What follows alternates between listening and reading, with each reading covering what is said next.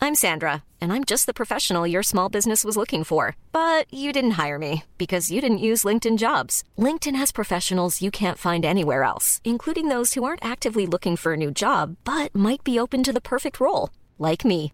In a given month, over 70% of LinkedIn users don't visit other leading job sites. So if you're not looking on LinkedIn, you'll miss out on great candidates like Sandra. Start hiring professionals like a professional. Post your free job on linkedin.com/people slash people today. Are you feeling a bit animated? Well, come on over to the Wicked Anime Podcast on the Nerdy Show Network, a bi weekly podcast dedicated to animation, Japanese culture, and all things anime. With a true industry perspective, we're always diving deeper than school uniforms and tentacle monsters. Join us on the Wicked Anime Podcast, nerdyshow.com slash wicked anime. It's Wicked A! The following program is presented by the Nerdy Show Podcast Network, geeky programming for all nerds across the multiverse. All Nerdy Show programming is made possible by a comic shop, Orlando's number one comic shop and nerd destination, and with generous support of listeners like you. For more Nerdy Show podcasts, community forums, and to learn how you can support this and other fine Nerdy Show programming, visit nerdyshow.com. Ladies and gentlemen, from the borough of Queens, in the city of New York, this is the Epic Podcast with your hosts, Nelson Lugo and Schaefer, the Dark Lord. From the beautiful and spacious Studio 6C in Astoria, Queens, it's the Epic Pie Cast. I am your host, Nelson Lugo, I am your other host, Schaefer the Dark Lord. and we are back once again under pandemic end times to bring you the dumbest content the internet has ever provided you. Oh, thank goodness, and all the people rejoice. What have we done the for all of these months? huzzas, the hip hip hoorays. This is this is special. I know uh, our release schedule has been Erratic at best. sporadic as well. Um, but so we did an episode. The last time we did an episode in studio was Yeah. in December of 2019. That was in studio. we yes. talked about Rise of Skywalker. Oh my God, that's right. uh, and then the plague descended upon the, world. yes, So yes. we uh, we only did one remote episode because I insisted. You insisted. I wanted to maintain audio production quality. yes. So we we obviously couldn't get, we couldn't get together and be in Joke's on studio. you. So we did a remote episode in May. That's five months that we took off. Yeah. Five. And the remote episode wasn't that great. Um, yeah. The the audio production was not Substandard. excellent. It was. I fun. blame I blame myself. I blame myself for that one. There were some people that were very happy to hear that we were back after such an absence. All That- I four mean, of five them? five months is our longest absence ever. But now we so are in studio.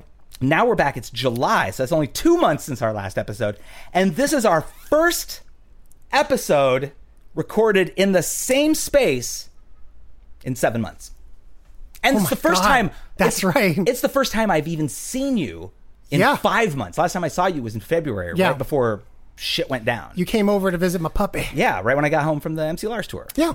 And uh, so it's good to see you again. Hi. Shoot. Uh, you are the first human not named uh, Bunny Buxom that has been in this apartment since February. I'm honored. Yeah. I'm honored and the weight of that responsibility uh, is felt and I will do my best to live up to that expectation. It's weird. It used to be just like, you know, you would come over to the studio and be like, all right, well, we do this this recording thing in, Uh-huh. in my space where I live. But I never really felt like it was any kind of sanctum or, or anything like that. It's just like it was a, s- it was a space.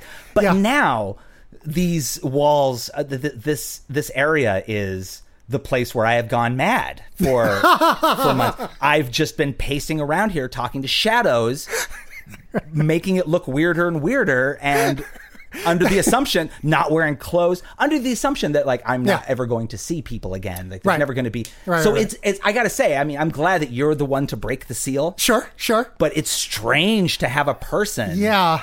over again because It's the strange. to things that be- Oh, I have done in this room in the past several months are gross. unspeakable. Gross. Uh, it's strange to be in somebody else's space because this is the first living space I've been in that wasn't my own. Yeah, good. Yeah, and You're gonna get a COVID sticker for that. I I hope for so. not going and visiting people. I hope during so. this. I really do. Uh, and you've it's changed a lot. You've added you added more stuff. The There's- place the place looks both um, uh, chaotic and better. Oddly enough, It's there's so much stuff on the walls Yeah. and new stuff on the walls and in in spaces that I feel it's the framed art version of like Amadeus Arkham scratching his life story into the concrete walls. That's an old school Batman Yeah, reference that for you is an folks. old school Arkham reference. Um, I like it. I like it. Lisa would never allow me to decorate uh, our space in this way. Uh, But, you have decorated. There's uh, there's a corridor when you enter your home that is filled with framed prints. A lot of things that are very much your aesthetic. that was Lisa's idea. that Oh, wasn't well- mine idea. Well, but a lot of those pieces are yours. Um. Yeah. Yes. Yeah. For the most part. Yeah. Where there's a there, except, I mean, I collect more postery prints than she does. Sure. But yeah. There's there's some there's a lot of her stuff that's on there as well. Uh, well, it looks great. Like we said before we started recording, Yeah. your apartment looks like adults live there. Uh-huh. And my apartment looks like not necessarily that a child lives here, but that a 12-year-old uh, made a wish on a Zoltar machine to have a his own grown-up apartment. Yes, And yes. this is what happened. Yeah. It- it's if if I may quote you from what you said earlier, uh, it is a mix of like Batman Transformer figures that also hide sex toys. Yes.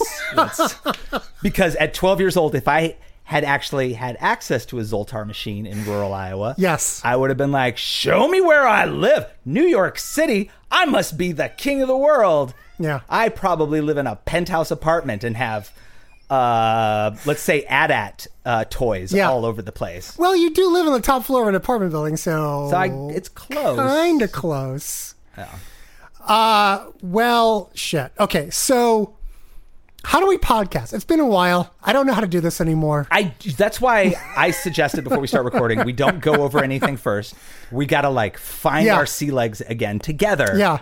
because I We're don't in know this how to together. do this anymore. Right. I have the slight advantage in that I have done a ton of recording. Yeah. during the break, I have recorded voiceovers. I have recorded books on tape. I've recorded. Wait, you've done books on tape? Uh, well, I mean, I'm, I'm using that not like I've recorded like an entire book, but I mean, I see. like I have I have been hired to record a lot of different na- things narrative for, portions Yeah. for for podcasts where or, or like I- where I'm reading something, yeah. or or half of like an audio drama where Right. I'm interacting with somebody else. I've so I've done a lot of recording and uh, interacted, but that doesn't mean I know how to do our show anymore. But good news to you, I've got good news for you, Lugo. Yeah, yeah, hit me. Neither of us ever knew how to do this show. I'll I'll drink to that. Yeah. cheers. Mm. Uh, so uh, this shouldn't be terribly new for us. No, no, not Well, I at think all. we're making the right choice by not bringing uh, in a guest for our our, Our pandemic episode? for our pandemic episode because we shouldn't. no, we should not. First of all, let's and let's address that real quick. Okay. When were you last tested? Because this is dangerous. We are men of a certain age. We are in a high risk category. and I'm more high risk than you are because, you have- I I'm an asthmatic. Oh, well, Yeah. I'm more high risk than you are because I am a dumpster. I'm the least healthy person you know. Well, uh, Sucks to your asthma. I That is a Lord of the Flies reference. sucks to your asthma. Yeah. Yeah, there was a character who had asthma. Was that Piggy? yeah. Okay. Yeah. Okay. It's coming back to me. Yeah, one of them was like, sucks to your asthma, but he kept saying asthma. In the Yeah. Um, movie, so, uh, anyway. Fuck you, Balthazar Getty. literary reference. Uh, I got tested back in June because I had surgery. So, yeah. yeah.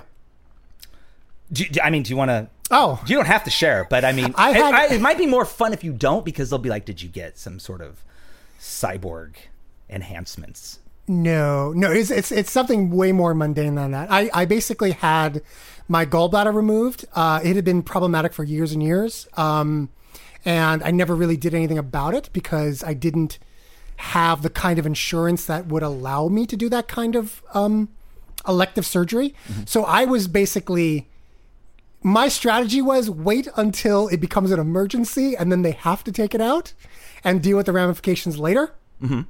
Uh, but since being married and having a uh, uh, livable wage and having you know an adult life, I guess, uh, and, and I'd like to reiterate an adult apartment. and and I live in an adult apartment. Right. Um, I now Tasteful, muted colors, clean lines. yes, It's it's I I envy your space. But anyway, anyway, sorry to interrupt. that's okay.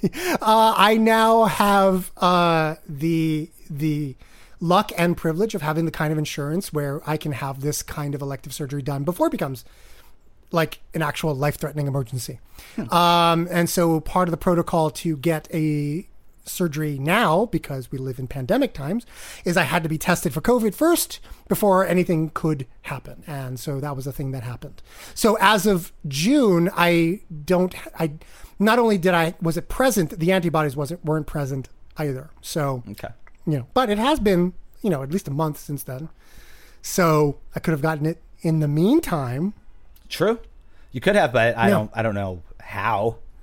Right. I wear a mask and a face shield everywhere I go. So you I you posted a picture online today of putting on a face shield before Yeah. you came over here and I said well, th- that's that's only for the Jackpot. subway. That's only for the subway. I don't I don't wear a face shield walking around New York City. I still have not been on the subway since February. Good for you. Thanks. I that's Good for you. That's I feel more and more safe. I wear a mask everywhere I go, but I that's like the one thing where I haven't found any there hasn't been a reason that uh, anything that's come up so far where I absolutely have to get on the subway. If Yeah. if it if it requires that I have to go to some business or something, I will find it on this side of the East River. Uh-huh. Yeah. And and Yeah. within walkable distance. Um but because that's like the, that's my last kind of threshold that like Yeah. I'm, I'm legit scared. of No, getting on so- the subway. I, I am too. Um, for all of the the pre-surgical stuff, like I had to go. God damn, so many fucking places to get my blood checked, to get uh, sonogram, and I spent more money on cabs than I probably did on the fucking surgery. Damn. uh, I mean, that's a hyperbole, obviously, but like, I was so scared, I was willing to pay the premium to go places, and it just got to the point where I just can't, I can't justify the cost anymore. So like, it's a face shield and a mask and all kinds of like disinfectant to get on and off the subway now. um, yeah, I just went to like a clinic, like a city MD. Yeah. Because I, uh, I just wanted the peace of mind. Yeah, Um, I hear you. but I hear hadn't, you. I hadn't been in any kind of done any kind of high risk behavior. I haven't seen anybody in forever. uh, I wear a mask. I wear a mask to, to go downstairs and check my mail. Wow. Um, I. But No, I- that's I- actually- I just that- wanted that's to know. actually good. And then I got it in my head like maybe I'll have antibodies. Maybe I can donate plasma. Maybe I'll be a fucking superhero and my blood will be valuable. But that w- wasn't the case. Hmm. no, no. no, no, that's not, that's not how that works. But they have plenty of COVID samples. I don't think they need you. In I particular. know, but I wanted to feel important. yes. So if you are listening to the sound of our voices and you are wearing a mask and taking precautions, then I applaud you. Uh, I thank you from the bottom of my heart. I am very grateful that you are doing what you can to not only protect you but others as well. So thank you. Do you want to? Do you want to talk about that a little bit? I do because feel like- because the follow up to that is if you're not wearing a mask because you're just some willful asshole who either a doesn't care or believes COVID isn't real or that there aren't it's just the flu and then no you know this is all blown out of proportion. Fuck you. Oh my god! Stop listening to this podcast. Fuck you. You can die in a COVID fire for all the fuck I care. Yeah. In fact, you can die in 20 COVID fires. I, I can't imagine the like like Jesus. it's kind of like I, I I'm always like stunned when I find like the men's right activist who like posts praise for my music online. Yeah. And I'm like, how? How? How can you have that set of values and be into uh, like my material? Yeah. In the same way that I'm like what you kind of said like if if if you're not wearing a mask, uh stop listening to this podcast. I don't know how you would have ended up here because this has not become uh, just like they the the the, the sort of anti-mask crowd Right. sort of frames this as, as oh, it's personal choice, but it's absolutely not. It is No. absolutely just another bullet point in a divisive cultural war Right. between two ideologies. And you have to like all of your bullet points have to line up in the same thing. Like if you're on this side, you uh, masks are an infringement on your liberty, and uh, the Black Lives Matter protests are are Yeah. violent riots. Yeah. and. Uh, and o- Obama was guilty of a conspiracy to spy on the president. Right. If you're on now, if you're on the other, so you check those off. Check, check, check, check, check. Yeah. If you're on the other side, then you believe things like uh, masks are a minor inconvenience to help curb a global pandemic. Yeah. Uh, the uh, the Black Lives Matter protests are predominantly peaceful protesters that have uh, been mischaracterized by selective footage used Yeah. by conservative media, et cetera, et cetera. It's just astonishing to me that the mask thing is like one of the d- bullet points. I understand. Yeah, like it's like, is this the really? Is this the line in the sand? Seriously, this is the thing. Like this far and no further. That's your. That's the hill you want to die on. That's your personal fucking Waterloo. I feel like I would be. I don't get it. I feel like I would be grateful if I saw somebody online be like, "Hell yeah, I'm a racist and I wear a mask." because for two reasons, two reasons I would be psyched about that. Because one, it'd be like, "Oh my god, you are able to to actually pick the individual things that Yeah. you believe in based on." Based on your own examination of Yeah. them, and two, it'd just be so refreshing to hear somebody be like, "Yeah, Be I'm a- honest. I'm a racist," Yeah. instead of, and not just like, "Well, Well, here's here, there's also a thing that I mean, Lisa and I've been been watching a lot of documentaries since the po- pandemic, and one of them is the new um, uh, um, uh, Padma Lakshmi food documentary that is escaping. The name of it escapes me at the moment, but basically, it's her take on American food through minority groups, through Mm-hmm. immigrants, right? and there's this one Mexican, there's this one American town that borders Mexico.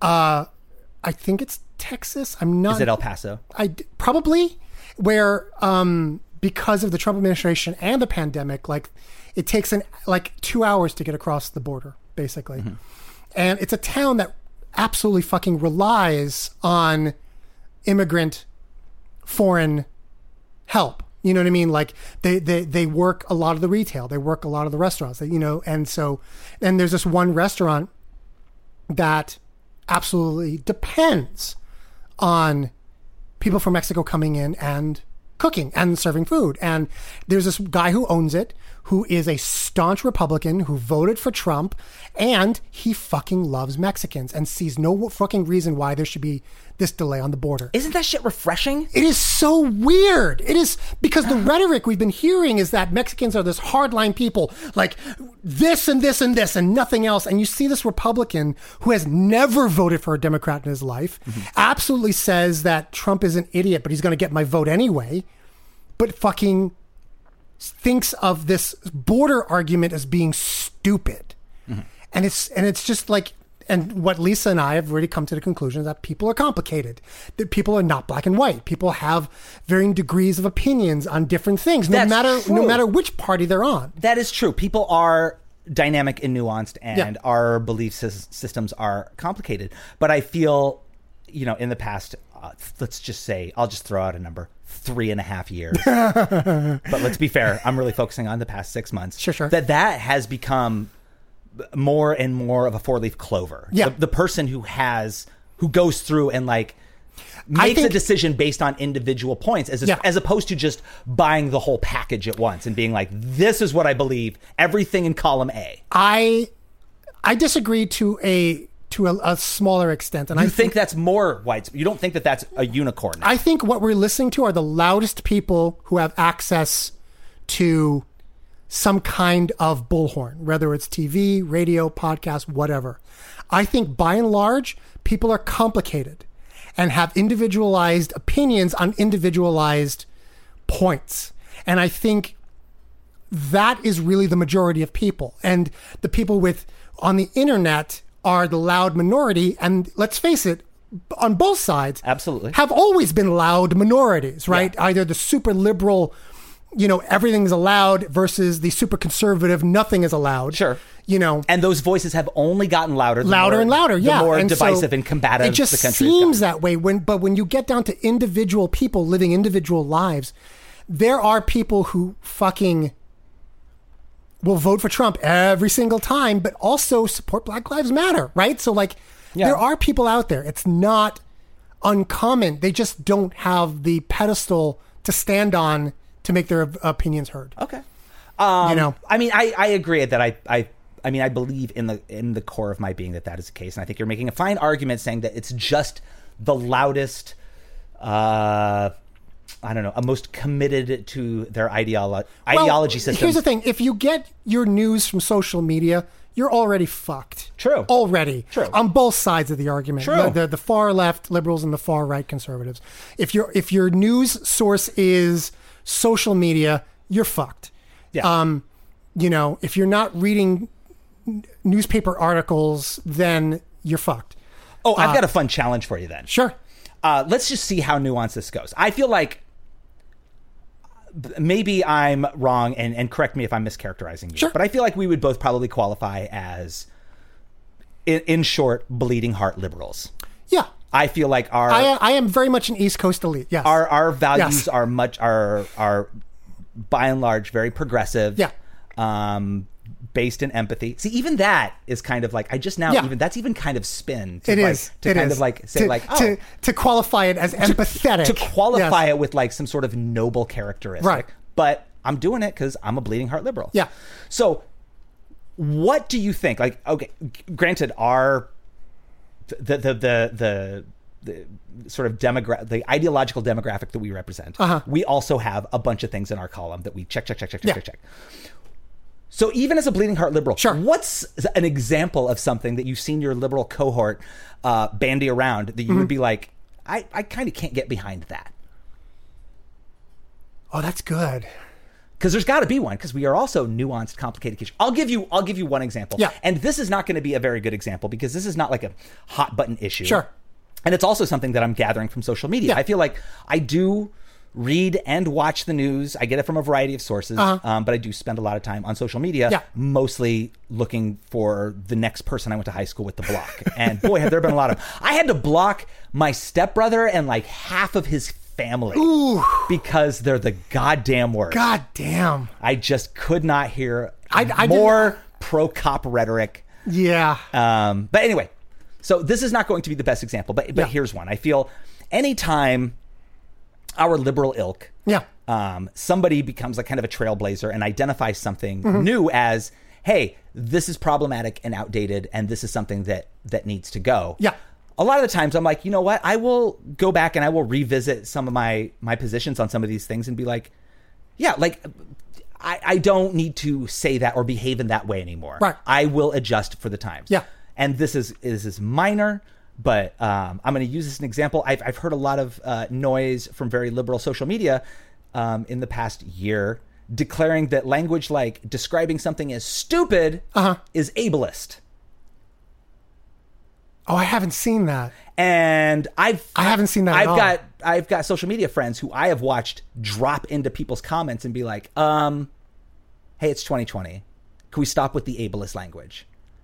And you know what? I might evolve into that attitude in a few years, Uh-huh. but right now I'm like, man, liberals are the fucking worst.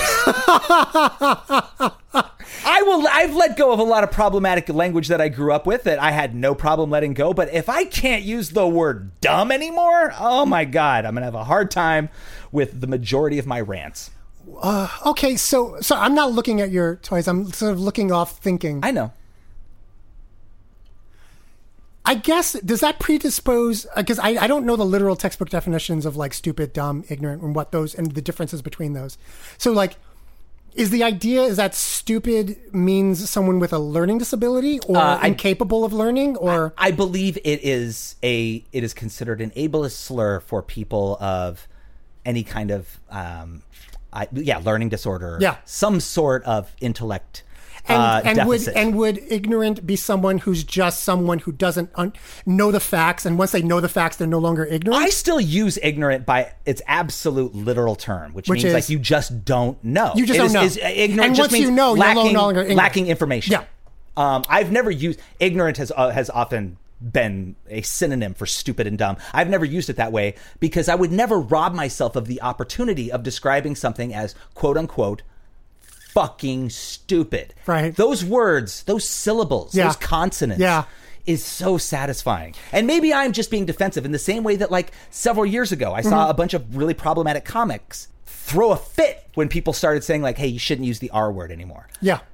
I had, li- like, stopped using that in my, like, adolescence. or like or like the term lame or the Yeah. term or like that's gay or Yeah, sure. yeah Yeah, yeah those, yeah, yeah, yeah. n- not such a problem. But, and again, maybe I'm just going to be like, it's going to take, maybe I'm, this is a sign of my Yeah. conservatism that comes with age that I was incensed Sure, sure. when I saw that. I understand it again. Like maybe I'm in the same boat with you. Like my age has allowed me a certain amount of conservatism. Uh, in that, I think that's. I don't know. I think that's limiting, but I also. That also might be a, a massive bias, right? Like it, it doesn't offend me, so therefore it's not offensive. I mean, that's that is absolutely the core argument Um, Yeah. against against canceling any kind of problematic Right. language. Is that like it's things that people who don't that it might not affect them directly have used in such a Right. cavalier fashion for so long that it's become second nature, and they never thought about how it could be hurtful to other people. right? Um, and I, I've recognized that. Yeah. Over over time, it was only like nine years ago. That does not feel very long ago. Nine years ago, Uh-huh. I remember having an argument with um, a friend of ours who was referring to their non-binary um, roommate by uh, non-gender specific pronouns, they and them. That was just nine years ago. Mm-hmm. Yeah. and I got in an argument with it because I was like, "I'm not doing that. That's Really? that's ridiculous. That doesn't Oh, make wow. any sense. And now to look back at that, just nine years ago, I'm horrified at what an asshole I was about Yeah. that. That I was willing to die on that hill, and I would fight with somebody all afternoon if they if I saw them online now being like they them that doesn't make any sense. Yeah, yeah, yeah. Um, and so it's so it's I can't. I don't want to like put a flag on this hill and say like I'm never going to budge from this because it's it's we can see now and we have documented records of just a few years worth of social media interacted interactions to show us Yeah. that 9 years ago I had a lot of the things that were problematic that I felt were challenging to me because they didn't affect me. Yeah. Maybe someday the word stupid is going to be that for me. It isn't yet. But it isn't but, yet. But you understand that there are people out there where who are, I guess, taking up this banner. Mm-hmm. Will you still use it on purpose, or do you think it's? I mean, I guess you could be forgiven if it's something that you say in casual conversation by accident because of, by, of some sort of like default programming, right? I'm saying But- it right now because I'm in front of my best friend and like four listeners, and two of them are my stepsister and my stepbrother-in-law. Sure, So- and one of them is my wife. So yeah. So I'm I'm I'm fine saying it here. Maybe we'll get some like pushback for it, but I have definitely stopped using it online. I won't I won't say it online somewhere because I don't mostly because I don't want to have the argument or or I don't want to give somebody the satisfaction of being the one who gets to jump in and be Yeah. like, um, yeah, yeah, heads yeah. up. Uh, we don't really say I that. I think anymore. like, here's here's the thing. Like I mean, when we were growing up, life was slower, right? Mm-hmm. Like change and change by its very definition is a slow process, right? Sure. So like now, because information is fucking the speed of a hit the enter. Yeah. You know, like it's it's like my nephew, my nephews are going to grow up in a world where change is going to be faster. Mm-hmm. You know what I mean? Because they're programmed now to adapt w- faster and and easier than we will ever be. Mm-hmm. Right? We are we're going to have biases that are going to linger and probably until the day we die and we're going to struggle with them because Sure. you know, that's just the nature of change, right? right. I don't know. I think I mean to this day, when I meet um, non-gender specific people, I will still accidentally say she or him, not because. Not, not not because I'm trying to prove a point, only Whoa, because whoa, it's whoa, like whoa, whoa. no, I understand. Believe me, I understand. And in the moment I say it, I catch myself and I have to apologize. And I'm very thankful that I'm around very forgiving people. You know, so I understand that it's it's hard. Like biases are fucking hard. That's why they're biases, right? They're Yeah. internal, internalized sort of like default programming. and you're kind of conflating this with perhaps our generation too, because we are. I feel Well, like I think I think we're the last generation to have grown up without the internet. Mm-hmm. More, I mean, you know, m- more or less, right? We're the like like there's a there's a generation that had no internet for a very short period of time, and then had internet, and then I, there's a I did generation. not see the internet until I was an adult. So yes, Yeah, exactly. So like, and my nephews have are growing up in a world that has always had it. Yeah. Right. So I think we're the last generation to have struggle with change, or at least adapting to change. And I think every every generation after us is going to be that much easier for them to like, oh, that's offensive. Okay, you know what? I'm going to stop doing that because it hurts you, rather than I don't care because it doesn't hurt me. maybe that's why we get left out of all of the like generational conversations because the boomers are like they're the ones that are set in their ways. They're, they seem Yeah. to be characterized as being incapable of change. Yeah. and they're contrasted with the millennials who Yeah. are all about change and embrace Yeah. it and and very progressive. Yeah. and we get left out of those conversations because we are kind of i- in the middle of those two worlds. I mean, for literally. the for the most part, like we understand where the boomers are coming from, but we also understand where the millennials are coming from. Sure. And it's we can see both sides of the argument maybe w- way more objectively than say either camp can, right? Okay. Because they're both kind of absolute in their thinking. And I think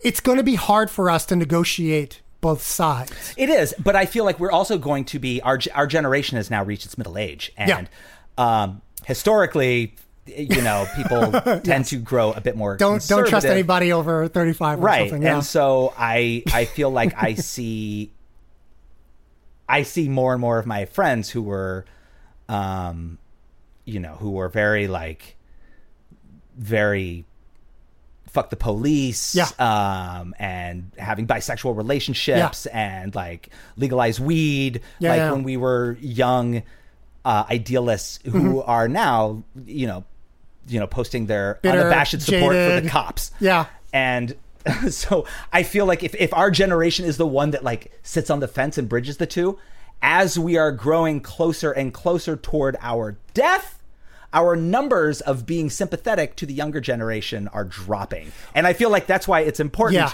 for people of our generation to constantly challenge ourselves Yeah. and constantly listen to the change that's going on Yeah. and stay abreast of it while like not pushing back against changes that are like just minor inconveniences to us.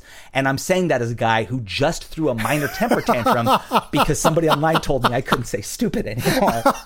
So I'm that's I'm actually talking myself through this Yeah, now. yeah, I'm yeah, realizing yeah. like it- you know, it's not that important to me that I No. hang on to that. No, it's not. It's not. There's Well, I, you- I'm a guy who is a, just a lover of words. And if I can't say, and that's has always been my argument with people, especially rappers who Yeah. have like thrown fits about certain words. Like, if you can't find a, more than a dozen synonyms for the thing you're not allowed to say anymore, you're just not very good at your language.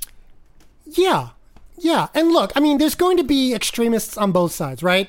There's going to be the, the, the, the one liberal who's like, all words are banned, right? We're only speaking in uh, uh, e- emotionally thoughtful looks, right?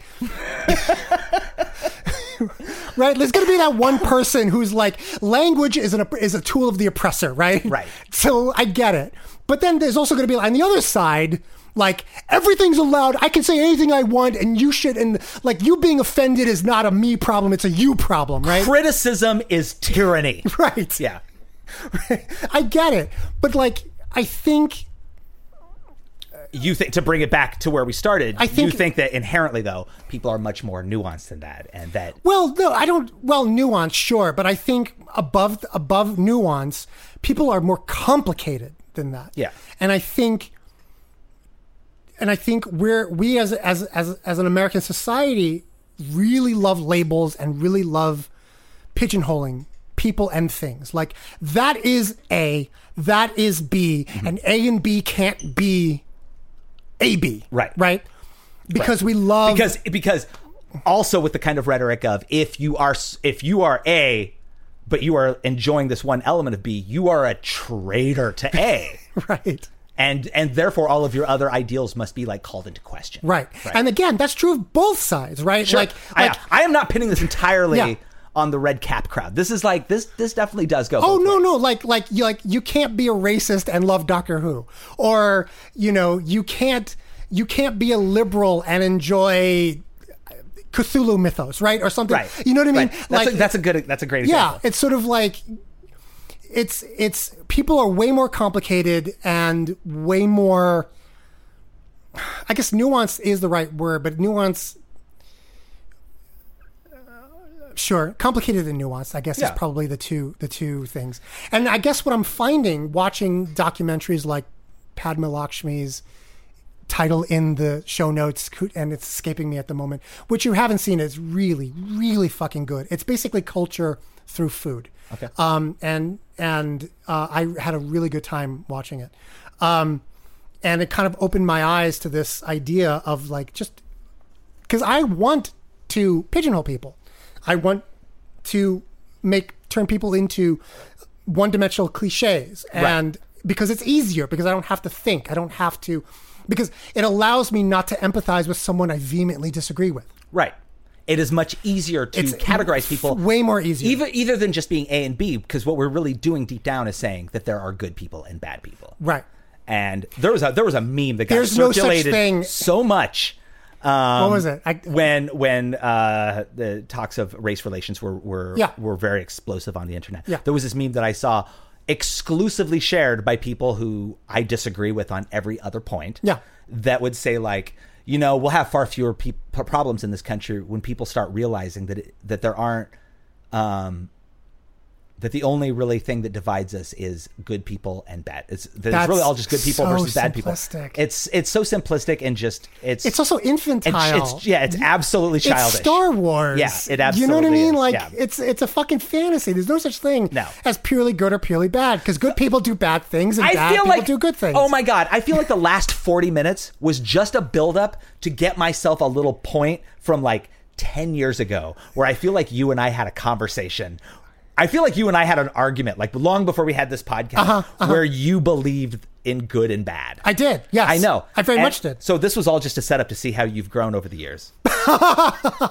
and look at you. You don't believe it anymore. It's not over the years. It's only since I met Lisa, my wife. Oh no! I, I mean, I, She has- she has has given been. me- Oh, she's absolutely. She's a genius, and she's like level-headed and articulate, and and a person who is much easier to have conversations with you that are productive than your fucking ranting, twitchy friend who screams at furniture. Uh, but I, you've done some work on your own. Don't I guess this is oh, look. I guess this is all to say. I know we're not a, a political co- a podcast, and we're n- not even close to like a current this events isn't, podcast. This isn't even political, really. Yeah. Because pu- like saying that this is a political conversation is it's itself indicative of the kind of mindset that we are just Well- that we just sort of unpacked. No, well, I, di- well, I disagree with you because I I think I think any any kind of opinion where you are dissecting your own bias is an act is a political act, right? That is a radical act, in, in where you are you are forcing yourself to examine your own biases and your own sort of limitations, so that you can examine the world from a more broader space. I agree with that, but I think that using the descriptor political Sure. is so charged Oh, yeah. because it's language that is used when somebody says, you know, uh, you know, when somebody online would say something like, "Hey, Black Lives Matter," and somebody else says, "Whoa, why we got to get all political," which the is thing- usually just shorthand for you're saying a thing I don't agree with yeah, but the which thing, is as, as somebody like hold on let me Yeah, finish this finish thought. your thought. as somebody who has um oh, gosh how do i say this i feel like i have had so many interactions with fans who comment on stuff and and like my stuff and support my stuff Yeah. and and as well as many of my peers in this in this rap business Sure. we find ourselves in these positions where we are always like sharing stuff and promoting stuff and being like happy and like positive and, and ex- expressing things that we like. Yeah. If we ever say anything that seems to challenge an ideal that might be shared by a, a sect of our fan base, sure. the criticism that comes back a hundred percent of the time is is something to the effect of, "Oh, well, this is political." Even Yeah. if it's something like as benign as, "Hey, I hope everybody's wearing masks." Whoa, man, I liked you when you weren't so political, which also makes me think like, how long have you been a fan? have, have you heard me? You should you should listen to me because you'll hate it. Well- but I, I'm just saying. So that language describing something as political Yes. has always been kind of charged. The term politically correct is is, like, Politically is a dog charged. whistle in itself. Yes. Um, Well, the problem is that we haven't come up with a word or a phrase that describes what it is to everyone's satisfaction, right? And and here's the thing: like I am of p- particularly because I guess I am. I'm not an immigrant. I'm a fucking American, but like I'm also Puerto Rican, right? whoa, whoa, whoa, whoa, know. whoa! What? I know. I'm I am I am of Latin Hispanic descent, right? I am not This is complicated. I get it. I understand. Okay, go on. So like I'm I am of the the the these mindset of, of that everything is political, right?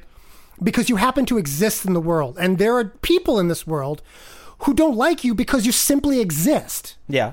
you know and for them that's a political thing and it gets and and and, and if someone's for me at least when someone shouts on the internet whoa whoa whoa that's too political that's a commentary on them not me Yeah. right, so Right. like that's that's a them problem Sure, because not a me they- problem People who are going to eh, be so touched by it, well, in the wrong way, so affected by Yeah. something that you posted that disagreed with something that they believe, they were so affected that they were compelled to respond by declaring that it's too political. Yeah. that person is going to be.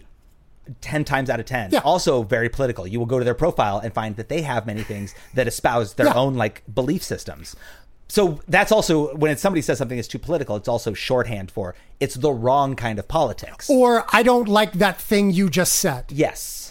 which like again i don't think wearing masks is a political thing but if someone's going to declare that it is that's that's a them issue not Oh, a me it, issue. absolutely. You I know, mean, yes, and they. you know and they i think have. I, I think i think wearing a mask is a responsible thing not a political thing but if people want to make it a political thing I, there's nothing i can say or do is going to stop it no, you absolutely You know. cannot. It's it's if there were ever, Uh. I I don't think I've found anything yet, and I have been fighting with people on the internet for years about nonsense, Yeah. and I don't think I have seen heels dug in as hard as I have on the mask issue, where it's just and and maybe Yeah. it's not just because it's that it, maybe it's that issue because it's this particular year and and we have Yeah. evolved and we've all learned how we can stand our ground via social media Yeah. uh, bu- via or uh, regarding what what it is that we stand for but I don't know that I've ever had fights that were as stonewalled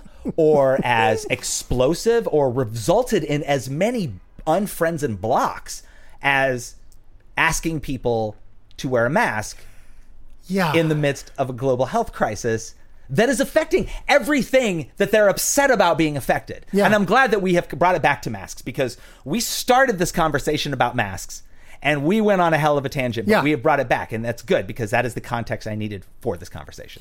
Well, it's also like, and and that's for me a very low bar. That is the lowest fruit on the tree uh, in terms of like wear a mask, right? And we haven't even talked about like Black Lives Matter Oh, we're going to save that for because Act they Two. do, you know, or defund the police, which they should, which doesn't mean abolish the police. And again, I'm you know I'm just throwing out all kinds of stuff because like those like defund the police is a political statement to make, right? Black Lives Matter is a political statement to make. Masks, seriously? Okay, I guess. I'm just saying, you yeah, know? because it got swept up and adopted, I think, by the loudest population on social media, who is the most affected by And the, mi- the, the by we have to keep remembering targeted information. is the smallest amount of people. It is it is the vocal minority. I'm I'm going to I want to agree with you on that, but I'm maybe I'm more afraid and more cynical than you. Um, I agree Mm. that they don't represent everybody in the world at large, but Yeah. that chorus is so loud yeah. that because well first of all the vocal minority has always been so loud remember remember oh, god in the salad days of the internet where i said you know i like thing and people would come on and go you're wrong for liking thing and then there was a pushback of like let people like things yeah. I look, I, I get this is an oversimplification, but this is the same fucking thing. Like, you know, Black Lives Matter, all lives matter. You know what I mean? Like, it's let people voice a fucking opinion. You you don't have to like it, but let people voice a fucking opinion. Yeah. You know, And and yeah. And again, I'm going to make this uh, this I'm going to even turn that into a, an us versus them thing, which I'm trying not to do. I'm Yeah. trying to keep this like giving society at large the benefit of the doubt. But if you're a, like eh, because there are a lot of people that will also argue that having profoundly different political stances on something is just a difference of opinion. They'll chalk it up to a difference of opinion in and, and part, they will, sure. I, know, I no, mean, no, they will do that to their detriment w- in a way when you're saying like, "Hey, I believe a group of people who have been treated really poorly for generations Ah, I see what you're saying. deserves to be treated well." Well, we have a difference of opinion. Um, no, no, that's history. yeah, that, no, that's history. That's- that's But fact. when people when they form an opinion as a response Mm. to an opinion, all lives matter. Blue lives matter Right. masks are mind control, then I think it gets a lot more complicated because then people try to try to present their thing that they believe in as Right. something that is cherished and should be protected just like everybody else's beliefs should when their belief exists solely to be counterpoint to try to shout down their perceived opponents I th- yeah, on I social think media. I think social media has evolved into a thing that its creators never, ever in a million years could ever have foreseen. No. I, I mean, yes, I agree with that. um, Yeah, basically they took a thing that was a quaint idea, and then human and then human beings ruined it. Yeah. basically, right? Human beings uh, with their own agenda or their their need to make money off of everything that they do have essentially ruined it for everybody else. Yeah. And and but and it started as early as just people who always wanted attention. Yeah. Like um people who didn't get attention found the safety to do so on Right. social media at, in the dawn of social media and that has become kind of the norm. Right, which I guess I'm going to say again, if you're if you're getting your news and uh, current event updates from social media, my opinion maybe you should seek out other sources. I, I, I especially take issue with people who like who like put all of their eggs in a belief that has been espoused by a meme Right. and will condemn the corrupt lying media Yeah. that are like there are uh, journalists still have to meet like journalistic standards They don't, but I hear what you're saying. Like if you work if you work for like the New York Times or the Wall Street Journal, um, if you are a staff member of the New York Times, I'm not talking about editorials. Right. If you are a staff member of like the New York Times and Wall Street Journal or the Washington Post Right. or if you are any of those people, you cannot post an article that says that includes the line children are being slaughtered in the streets of Democrat run cities. Yes. But you- if you got if you got a solid color b- background and some white text and you put that in a meme, you can get 200,000 people to share that Yeah. and they will now make that part of their religion. Yeah. And that's unfortunate. Yeah. You won't listen, and which is why it's so upsetting in a pandemic that has affected the entire world. The how far misinformation and conspiracy theories have run to the point where people will no longer trust people with PhDs, Yeah. but they will trust people with MS Paint. That is probably the greatest thing to go out on. Uh, I think we should take a break. Okay, we probably should. I'm I'm really angry, and I need to go. Uh, I need to go fight with some cousins on Facebook real quick. Um. So yeah, you're good, I'm good. Let's take a break. folks. We're gonna take a quick break, and we will be back in just a moment. In the following beats, the right hand stays with the eighth notes, the left hand plays on two and four, and the interesting syncopations are formed by the variations on the bass drum.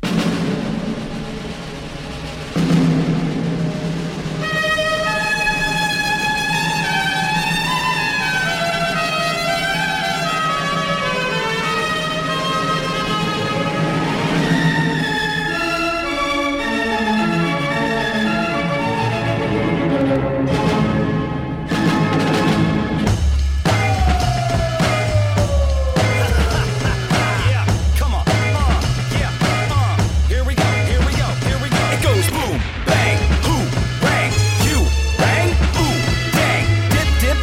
invite us, you might find. We'll take your track and kick you off as fast as your Wi Fi. Wake up, you're afraid of the dark. You need a break.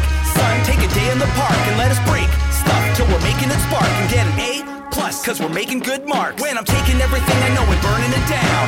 When my first name is both a verb and a noun. When they're selling magic that I buy with no doubt. When it's real to me, damn it, and I'm crying it out. And even when I know it can't be, I wanna let myself believe the things that I see. I'm marking out, marking out, marking out, marking out, marking out, marking out, marking out, marking out, marking out, marking out, marking out, marking out, marking out, marking out, marking out, marking out, marking out, marking out, marking out, marking out, marking out, marking out, marking out, marking out, marking out, marking out. Silly motherfuckers, funny rabbits are for tricks, kid. Listen, get us on your funny track, we'll fix it. Corny Carney see a couple of marks, but then we come and then these rappers scatter from us like sharks. Only hacks wanna flex, blue checks and numbers. Who cares in the winters? Double dare you in the summers, do some physical challenges that'll take you to hell. Zach Morris on the phone, you ain't saved by the bell. There's no Ronta to remix your old Federline hits. You clowns are drowning while I swim in gold medals like spits. You're the worst in all the land, small ashamed with all your envy. I'm the world's strongest man, Hall of Famer, call me Henry. Call me Calloway when parts of your anatomy are taken. I'm the chosen one, the only son of Natalie and Hayden. Animated, I ain't joking, I'm the scariest yet. When you're buried, I'm with Harrison and Carrie on the set.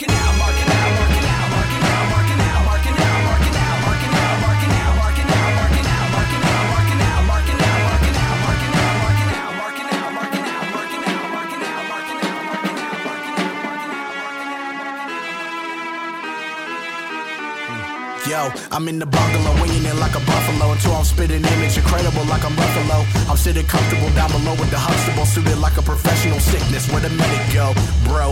Around the court like a maverick. No Cuban cigar, the shark tank can handle it, handle it. So you know the war's what's in the stars. Better hit the deck for the joker that's in the cards. So look no further. I serve beef well done. Now here's a Wahlburger. So it is on site like it's a web server. Cannibalism in the cars after twin murder. Get it? Nah, hit it with banks and I'm ready to start. Ignite what's on the charts with my permanent. Uh, Brunel's a start. Undertaker the heart. In prime time, I have you all afraid to die. It goes boom, bang, who, bang, you, bang, ooh, dang, dip, dip, dive. Invite us, you might find. We'll take your track and kick you off as fast as your Wi-Fi. Wake up, you're afraid of the dark. You need a break, son. Take a day in the park and let us break stuff till we're making it spark and get an A plus. Cause we're making good marks. When I'm taking everything I know and burning it down. When my first name is both a verb and a noun. When they're selling magic that I buy with no doubt. When it's real to me, damn it, and I'm crying it out. And even when I know it can't be, I wanna let myself believe the things that I see. I'm marking out, marking out, marking out, marking out, marking out, marking out, marking out, marking out, marking out, marking out, marking out, marking out, marking out, marking out, marking out, marking out, marking out, marking out, marking out, marking out, marking out, marking out, marking out, marking out, marking out, marking out, marking out, marking out, marking out.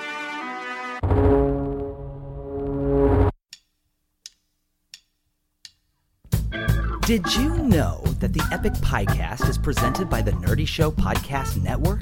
And did you know that the Nerdy Show Podcast Network is home to dozens of other programs that are also surely relevant to your nerdy interests? Well, both of these bits of information are all the way true, friends. Swing by nerdyshow.com and see what treasures await you. If you like what you hear, please rate and review us on Apple Podcasts or Podchaser or subscribe via Spotify or Stitcher.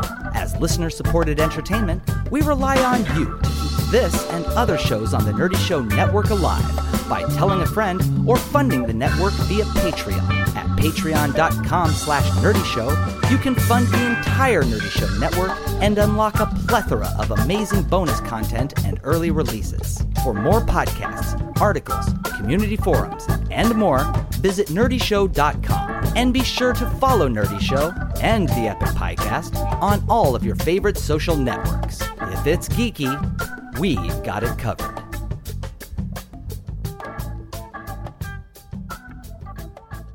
Folks, welcome back to Act Two of the Epic Podcast The Return. Part two, the epic podcastining, Is okay. the epicening, the Are you trying to name this episode right Probably, now? Because yeah. I'm I'm gonna need some help when we get time. yeah, time the to the do the, show notes. the re the re podcastinating. uh, the re-socialization of one. Wait, procrastination, podcastination. Oh God, I hate that. I hate those like forced portmanteaus that. And this, I know, I always like tie these things back to rappers. Yeah. but rappers do that shit all the time. Where they're Yeah. like, I'm just gonna smash a couple of words together, and Yeah. like this is to create the illusion of being interesting. Well, I think I think my one one of the favorite turns of phrases of yours, uh, if I may quote one shape of the Dark Lord, uh, Trimmensons. Trimmingses, Trimmingses, yeah, from the my Christmas song last year. Yes, Um, you know, I just needed a syllable. Right? I know, I know, I'm gonna tell you, I do that a few times. I know. Yeah. you do that a lot. I have a song where I say Silent Lily.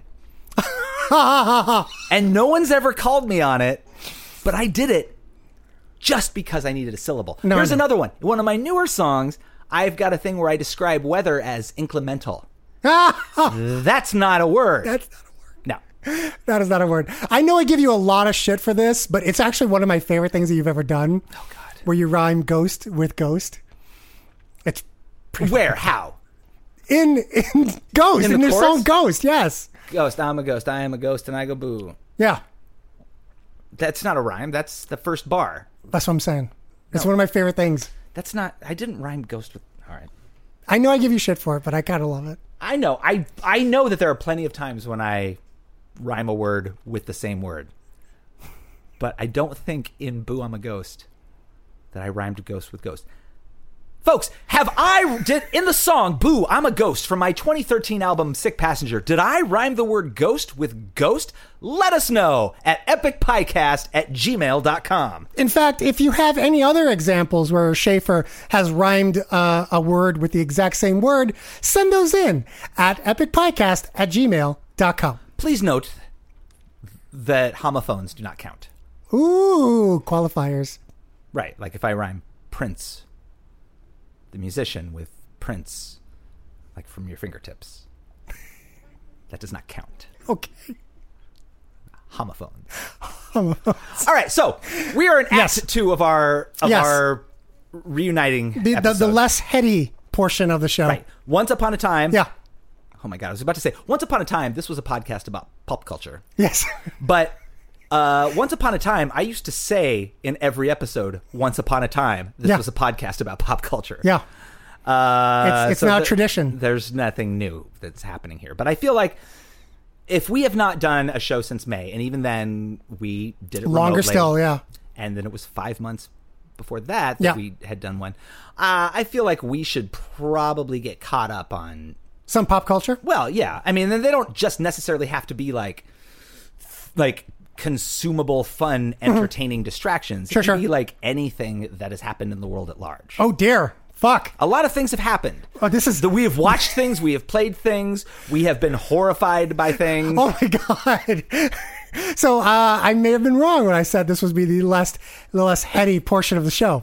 Well, yeah, we'll just we'll see what happens. We'll see what happens. we should just like take turns and and see Okay. and, and do it kind of quickly because I don't want Okay. to spend the whole time talking about Hannibal. No. I just use Hannibal as an example because I know Right. it's a show that neither of us have watched. I watched it. Fuck! I just Yeah. taking a guess. Yeah, that's okay. Uh, I was trying to think of something else, but I, I got nothing. Okay. to be an example of something that Handmaid's Tale. I haven't seen it. I haven't seen it either. There you go. All right. Done. Westworld. I haven't seen it. Oh, great! I have not seen that either. Okay. robots.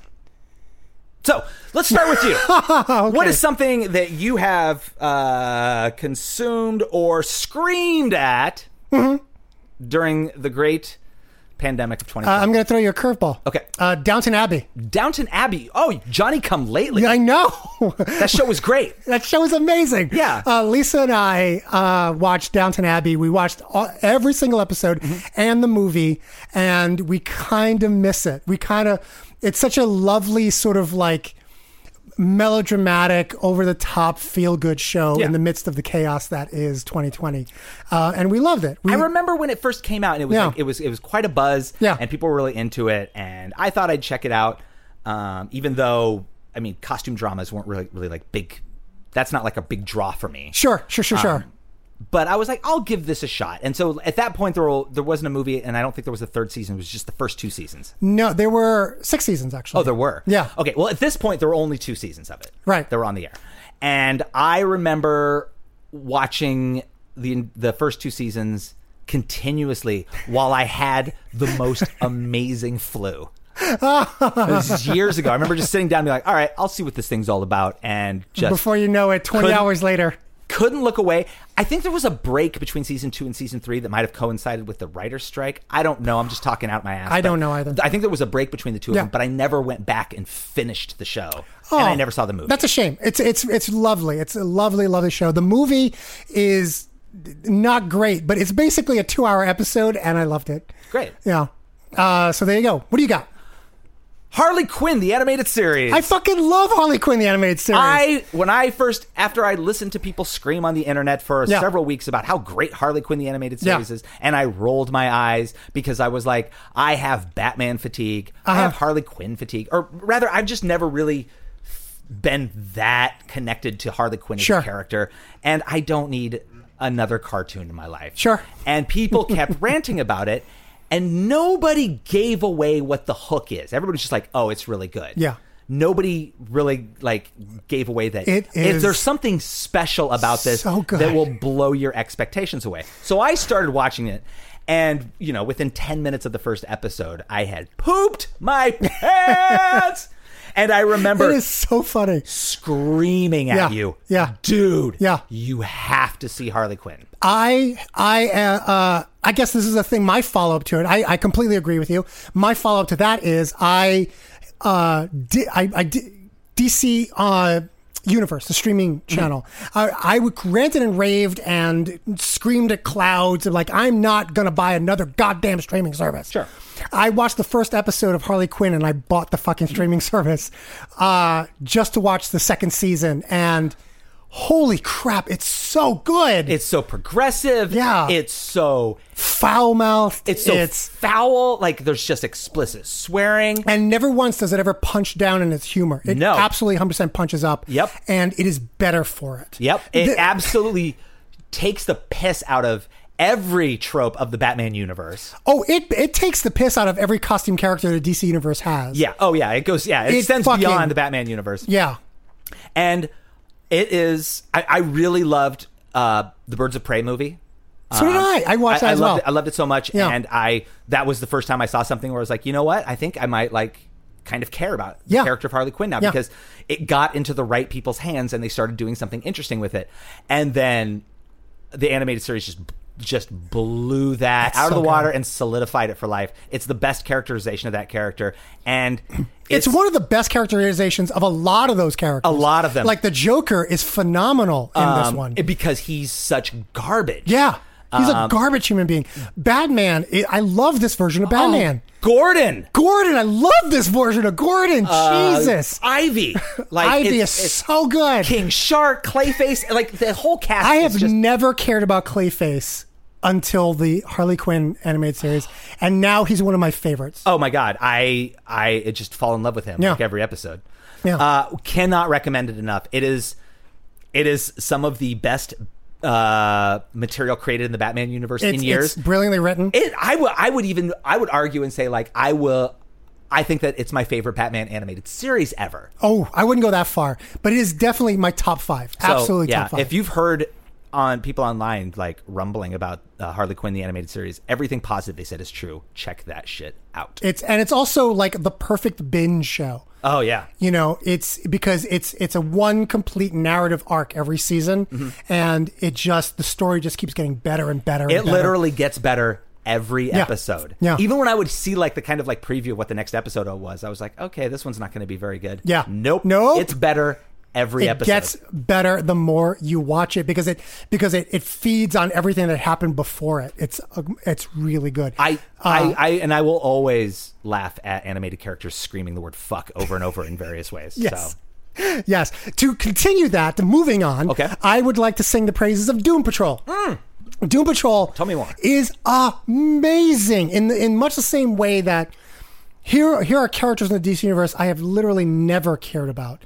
Um, I absolutely now have pinned a lot of hopes and dreams on. It is it's good it's it's good in the same way that Harley Quinn is good, but it takes a more God, I know I know this is a fucking trope that's been said before.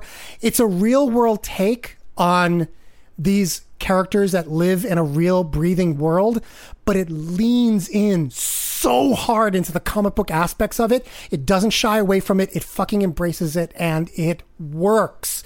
It's progressive, it's it's forward thinking. It has something to say about people who are different and people who hate people who are different. And it's just such refreshing series to watch that is also just the single most comic book live action thing I've seen in a very long time. You know, I've never been invested in Doom Patrol. I think when I was a kid and I was buying comic books, I think I got a few issues of a, of Yeah, a- me too. of a series that started. Um, I didn't really connect with it. I don't really remember anything about it. Uh, I know that over the years, I have a friend who works at Midtown Comics. My friend Ingrid. Um, shout out. I know there's no Mm-hmm. Shout out way to you Ingrid. listen to this because you have taste. Sorry, 14 listeners. What up? Shout out to C. Muldrow. Hmm. Anyway, uh, so uh, but my friend Ingrid has always been like, Doom Patrol's amazing. This live action series is coming. I'm so psyched. And I was like, Doom Patrol, isn't there like a robot in the. gr- I don't know shit about shit. Yeah, yeah. Um, but I have heard so many things about it. And I think the, the, the, the biggest takeaway I took from your kind of review there was saying, like, I've never cared about Doom Patrol. Because Mm-hmm. Never. I thought, because I know that you've been like a ride or die Oh, I'm DC a D- I'm lifer. a DC So fan. I just yeah. assumed Yeah. that this was going everything to be, they make is gold. Yeah, no, I, I not, not I assumed not even this thing was close. going to like appeal to you because you had like years of reading this. No, not even close. Well, I'll check it out. Where is that? Is that also on there? That that, that, that is on their streaming service. I'm not getting another streaming service. I'll give you I'll give you my uh my login. Ah. Yeah. Sweet. I'll give you my login. And here's the thing. Here's here's the thing about the DC streaming service that I didn't know about going in. Um, all of their back, almost all of their back catalog that's available on, say, like Comixology to buy is free on the streaming service. Wow. So you just they have uh, You can read comic books. they for have, Is free. there like a separate app that like runs on your No, tablet? that just, it's the DC uh, app, so you can watch stuff and read stuff. I mean, uh, uh, you may not be able to do it like on your TV, or maybe you can. I never tried, but I watch almost everything uh, that I'm not watching with Lisa on my tablet anyway. So, like being able to like go from a TV show to a comic book in one seamless little little push of a of a, of a virtual button is amazing. Yeah. And they have a lot of other stuff there as well. They have a lot of like back catalog movies and animated series and stuff. It isn't a lot, but it's kind of worth it at this point, you know. And also, you get like a discount if you want to do like HBO Max as well. huh. Yeah. Um. Well, maybe I'll look. Maybe I'll check that out once Yeah. I get your login. Yeah, no, I'll, I'll give you my login off off mic. Uh, but I, I really I, I really love Doom Patrol. It's it's an amazing show, um, which got me started reading old Doom, Doom Patrol co- uh, comic books. I think there's like a Grant Morrison runner on, Yeah. on on the, Yeah. on it, and I'm starting to read that and fucking love it. It's basically the X Men before X Men. Unless I'm unless I'm right about that, I'm not entirely sure. Um, but I like it. So what else you got? Uh. Well, to I guess continue that thread. Watchmen. I haven't seen it yet. Okay. So I know Watchmen aired a while ago. Yeah. And I watched it as it aired. Yeah. and I might have even talked about it in our last episode. Probably. or- You probably did. I didn't in. I don't think I would have by December, but I think I might, maybe I mentioned it in the last one. Sure. But I rewatched it since uh, since George Floyd and, the- and the Sure. Black Lives Matter uh, protest uh, kind of started creating real change across the Yeah. country. Uh, Watchmen has it's it's an HBO series that takes place uh, many years after the events of the comics. Right. Um, so it is it is a sequel, and it is not based on the Zack Snyder universe. It is based on the Comic book universe. the yeah the uh, Alan Moore. Oh wait, so there there was a giant exploding squid. yes, that happened. Wow. Instead of instead of they, them being like, uh, let's just make Doctor Manhattan the villain at the end. No, it was a giant squid appeared and destroyed New York, and there are characters that exist in the universe that have severe trauma because of that. Wowzer dowser. Watchmen has no business being as good as it is. It's so good and it got when I took a few months off and then watched it after George Floyd, it's even better. It, it the thing that's so magical about it is I know that there are so many people that have created media that is supposed to be an extension of something that was like had come out 20 or 30 years ago. Mm-hmm. Right. And it, it often feels Like kind of- Westworld. it often feels forced. It feels like fan service. Yeah. It feels like the way this is done, it feels like it is in that universe, it, like an absolute continuation of that story. And it isn't like huge fan service. There are very few characters from the original Watchmen that are actually in this story. They're there. There are a couple there, and they're important that they're there. Uh-huh. Sure. But it's a much bigger world, and it's basically what the world became after the events of Ozymandias's giant squid dropping on New Yeah, York. yeah. Um, and it is a very frank, candid uh, examination of of racism in America. Holy at the Same shit. time, it's s- it's so good without even being tied to an original pop culture property. It's that much better that it is tied to it. If you read that book a, Yeah. a million times, it's. It, and it, it just it doesn't make sense to me how good it is, and I think I can say this like a lot of people who have watched it, because I heard this kind of echoed throughout social media a Yeah. lot as somebody who grew up uh, in rural Iowa, Sure. and went to school in the '80s and '90s in public school, Right. Uh, I got a very compromised uh, history education, and before watching the this Watchmen series, Yeah. I had never heard of the Tulsa race riots. almost no one has. Yeah. That's that's the that's the I mean, I grew up the, the the the my formative educational years were in New York City. I was born in the Bronx. You know, and I went to school in the Bronx until like, you know, right before junior high. I didn't know about the Tulsa race Okay. riots. So like that was news to me when I heard about it. Um, it is a it is a major narrative uh, bullet point in the story of Watchmen. In fact, if memory serves, and I don't want to spoil too much, I believe the first episode opens with the Tulsa Race Riots. Here, here's the, here's the thing about this. I've I, this has been on my radar to want to watch for a while. I haven't because I just I didn't want to download another streaming service or get a cable channel. Um, and I know my wife is going to listen to this. And Lisa, I love you with all my heart. I would marry you again in a heartbeat. But I really wish this is something I could watch with my wife. I really, really do. She's not going to because she hates comic books with a fury and a passion and a heat of a thousand suns. But like, this is something that I know I'm going to watch eventually. I wish I could share it with her. I'm going to say this, and I, I'm, I'm obviously this is going to sound like it's coming from a place of bias just Sure. because I really want you to see it. Right. But I, I mean this sincerely because um, I think Bunny watched a couple of episodes with it, but she was very busy at the time. So I Yeah. don't think she saw all of it, but she was captivated by it and hadn't read the original books. It does not play like a super like superhero fiction. Okay. It's something absolutely unique. Wow. And it is so relevant to the times that we live in right now in a shocking way that it, it almost makes me feel like the people who wrote this thing Knew it was coming. were time travelers and like figured it out first. It's so poignant. Oh, Wow. It's so measured and thoughtful and powerful and evocative. It's and, and you don't ha- you benefit from having read the original graphic novel, but it is not um, it is not your conventional Yeah. superhero fare. It is something much more. I feel like it's probably more akin to the Handmaid's Tale universe, Yeah. in that it's a little more dystopian, Yeah. um, but with really pointed commentary at the state of the world that we are currently in. See, I know, I know you didn't want to go off on like tangents on this stuff. You wanted to keep Yeah, this more yeah, quick fire. yeah. I get that, but like, I just want to, I just want to add, and this is related but not specific to this.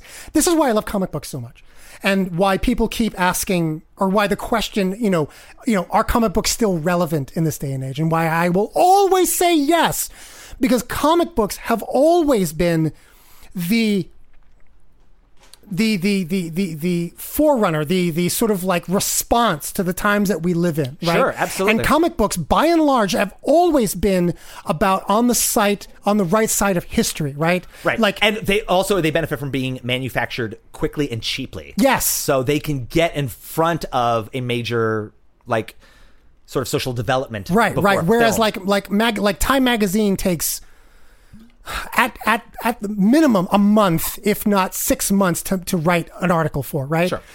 comic books fast, super fast, and you're and you and the people who are doing it are are trying to get ahead of what is relevant in our day and age, and more often than not is on the right side of history, and and which is why comic books have always been on the pulse of what is not only popular but also relevant historically. And and we have our favorite characters responding to things that we feel powerless responding to. And I just I just fucking love comic books. I know, yeah, and and I mean everything you just said could have been like that was the it's like a, a blueprint for a, an analysis of the original Watchmen. Yeah. Gibbons Moore. Well, it's also like dating back when fucking like Superman fought the Klan, you know, when Captain when- America punched when- Hitler. Right, when when Batman had to deal with like, you know, drugs, when When the original X Men were like struggling with like mental health and and and being like having like closeted queer characters. right, it's sort of like it's it's it's it's kind of where I got my morality from, you know, in my early formative days. You know, like racism racism is bad, accepting different people is good. You know, Yeah. it- it's it's a little more black and white in It's- comic it's books, not- obviously, but yeah. it's it's where I formed my opinions on how good people or people who are trying to be good should live in the world. It's not all just capes and tights. That's the that's the sheer that Yeah. that's the sheen. That's, That's the the- the exterior. dismissiveness That's the of it, thing yeah. that like, like pull people into it. But comic books and and some of these characters that have existed in our pop culture lexicon for sixty years, they wouldn't have been around. They wouldn't have made it. No, they wouldn't if, have. if they hadn't like had a hook. Yeah. a narrative hook to get people in. Otherwise, it's just assholes in tights punching people. exactly. Um, like, and I, here's one more thing about Watchmen that I'm done. But I Yeah. know that Alan Moore has historically uh, condemned all of his work. Yeah, he He's always this does. Weird. He never likes anything he creepy does. recluse. Says everything he's made is bad. Anything that has like touched anything he's made has been bad, and he's condemned studios for making just like a shameless cash grab. Zack Snyder's Watchmen movie, shameless cash grab. Yeah. You were trying to like cash in on how like Christopher Nolan's Batman franchise was like making superhero movies like a big deal again. Um, that and that was shameless. I still liked it. I like it. I I still liked it. Um, this when DC a few years ago did a series of Watchmen books that was like they were like prequels to like or extensions of some of the Watchmen characters. I bought all of those, and I'm a sucker because Mm-hmm. Yeah, they that weren't was very good. that was a shameless cash. Yeah, they grab. weren't That was very just good. like Yeah. let's sell these. They're okay, I guess. Watchmen, that t- television series is something else, and I feel like I feel like somebody I don't I like I wonder if like part of him like secretly collaborated on because it's written in the voice of that original series. Oh, wow. And for a cash grab to come out and challenge the status quo in such a profound way that it does makes it so much more powerful and Yeah. so much more potent than Yeah. than just another like oh we're going to make money off of like a title that we own. Right. Watchmen. If you haven't watched it, watch it. then watch it again, and then text your friend Mark to tell you tell him how much you liked it. Okay. There's also an element of the story that is very Downton Abbey-ish. Ooh. Okay, that's it. That's all I'm saying. Okay. about it. Okay. Now it's your turn. Uh, let's see. Should we go? Um, You I, anything? It's, you know what? I I have been I have been binge reading uh the the Immortal Hulk. Oh, Yes. Who wrote that? I oh god, I'm so terrible Doesn't with matter. names When and was artists. it published? Is that that's a better idea? Is it Uh, like it's- 90s, aughts? Oh no, recently, recently. It's it's Okay. only like maybe oh god, I'm gonna get this wrong. Like maybe 20 issues in. Oh, okay. So like the past couple of years, and the first story arc was a straight up horror story. Oh. with like basically the uh, Bruce Banner and the Hulk unable to die, and it's amazing. Sounds like, that sounds like some Edgar Allan Poe shit. That sounds it's like okay. it gets real fucking creepy, real fucking fast, and it gets real spooky, and Well, it's a- I love it. It's about time somebody wrote a monster story about a monster. Yeah, That character is a monster. yeah. Um, I I, always, I always, I think I'm now maybe I'm maybe I didn't always think this, but maybe Yeah. I'm just now realizing like maybe I always kind of wanted there to be like horror story in the Hulk universe because it's Yeah. it's like a Jekyll and Hyde story. He's a monster. It is a Jekyll and Hyde story, and and it also plays around with like the mo- and it both acknowledges and plays with the idea that there have been multiple versions of Hulks. You know, in this idea that gamma radiation brought out this latent multiple personality disorder in Doctor Bruce Banner, Huh. and he's not always in control. I love it. so it's good. It's very good. I mean, I here's the thing. I have I have slowly uh, become a Marvel fanboy, and I'm reading things above and beyond like your catch-all, like you know your mainstream Spider-Man or your mainstream Fantastic Four, and Fantastic Four is back, and I am fucking loving it. Um, but like I'm starting to get into more of the stuff that I never read, which is you know I'm reading like Hulk, I'm reading Miles Morales Spider-Man, I'm reading Gwen Stacy, sp- you know Ghost Spider, and I'm really digging what Marvel is putting out right now. Awesome. Yeah. I, I haven't read like any comics in. I know. ages. All I do is make Patreon content and put on live stream shows. Um, And, Uh, The stuff that Batman is doing right now, I think you would genuine, genuinely like. I know, I know that I, I, kn- I recognize that exasperated sigh. I really do, but uh, I think you would genuinely enjoy what, what's coming out right now. unless he's sitting in a chair because Yeah. all of his bones are broken and he can't stand, I'm not interested. Jesus. Please watch Harley Quinn, the animated series. Uh, all right, what do you got?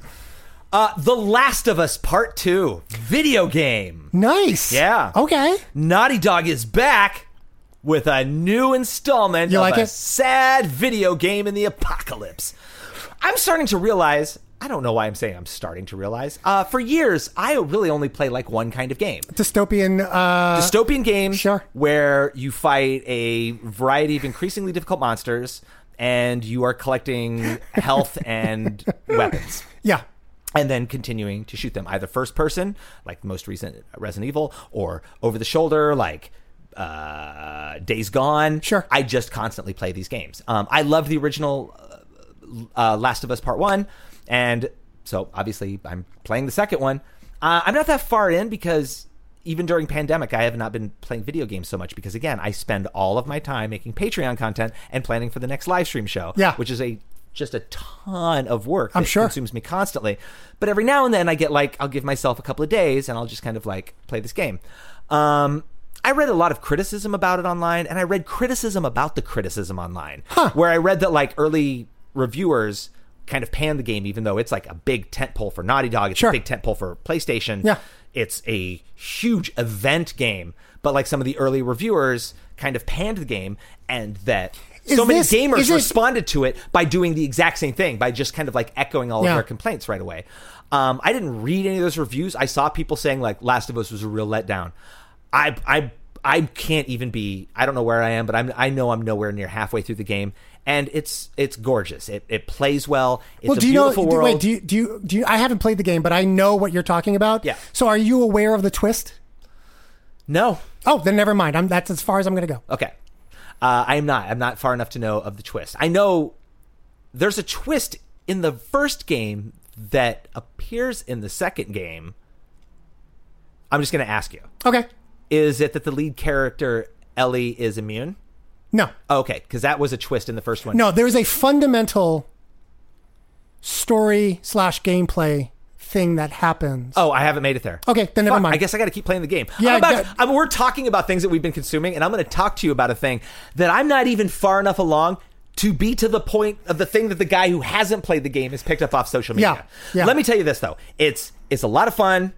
It's uh, a beautiful looking world. I I cannot get enough of seeing cities destroyed. Sure. I don't know why that's such like f- fucking kink for me. Um, but and like the other game before it, it's absolutely heart wrenchingly sad. Yeah. Um, so it's kind of everything I like. I don't know why I play these goddamn things. I sound like That's cathartic. Winona Ryder's dad in the Heather's movie. God damn it! Will somebody tell me why I read these things? And she says because you're an idiot. And he says, Oh yeah, what up, Gen X? But it's. Uh, so far, uh, I just I I love it, and now I guess I'm gonna get back to it so I can find out what this twist is. I think yeah, I think you need I think I think you need to play it because I think I want to know what your opinion is. Okay. Because I've heard dissenting voices on it and I've heard praising voices on it and I want to know what your take is. Okay, Yeah. Um, let's see. What do I have? What do I have? Whew, boy. I'm trying to think of something that I'm sort of consuming that's like pop culture. Oh, uh, we uh, Lisa and I are currently binge watching Mr. Robot oh, okay. the I- I saw you the post Christian Slater, uh, and I forget the lead uh, actor's name. that. Freddie Mercury No, that's he played him in the movie. in a terrible movie. Eh, it's it's okay. No, it's bad. It's all right. All right, actually, I'm not gonna. I, I forgot. I made The a- live concert segment is thrilling. Oh no, absolutely He thrilling. does a great onstage impression. yeah, of everything Freddie leading up Mercury. to that is okay. I think and it's- then the last like 20 minutes is fucking phenomenal. I just think it's a, a a a really everything that I don't like about rockstar biopics. It's just that on display and cranked up. yeah. Well, it had too many writers, is what it had. It just had way too many writers. If a character looks a character who is supposed to be Freddie Mercury of Queen looks off camera and starts weeping and goes, I couldn't sing a wrong note if I tried. Hmm. As though to say that it's a curse being this talented. Uh, I'm fucking done. And it's garbage. I watched it on a plane and I walked out. Eh, that's a tiny, tiny screen. I watched it on a big screen, and the experience was very different. Um, Lisa didn't care for it very much, but I, I thought it was okay. I love the kid. I guess I loved his performance. I love, uh, um, I love Queen. yeah, I Um, love Queen too. But Uh, Mr. Robot is weird in a way that, like, I it's like I often have, and Lisa and I talk about this. We often have conversations where, do we want to keep watching this?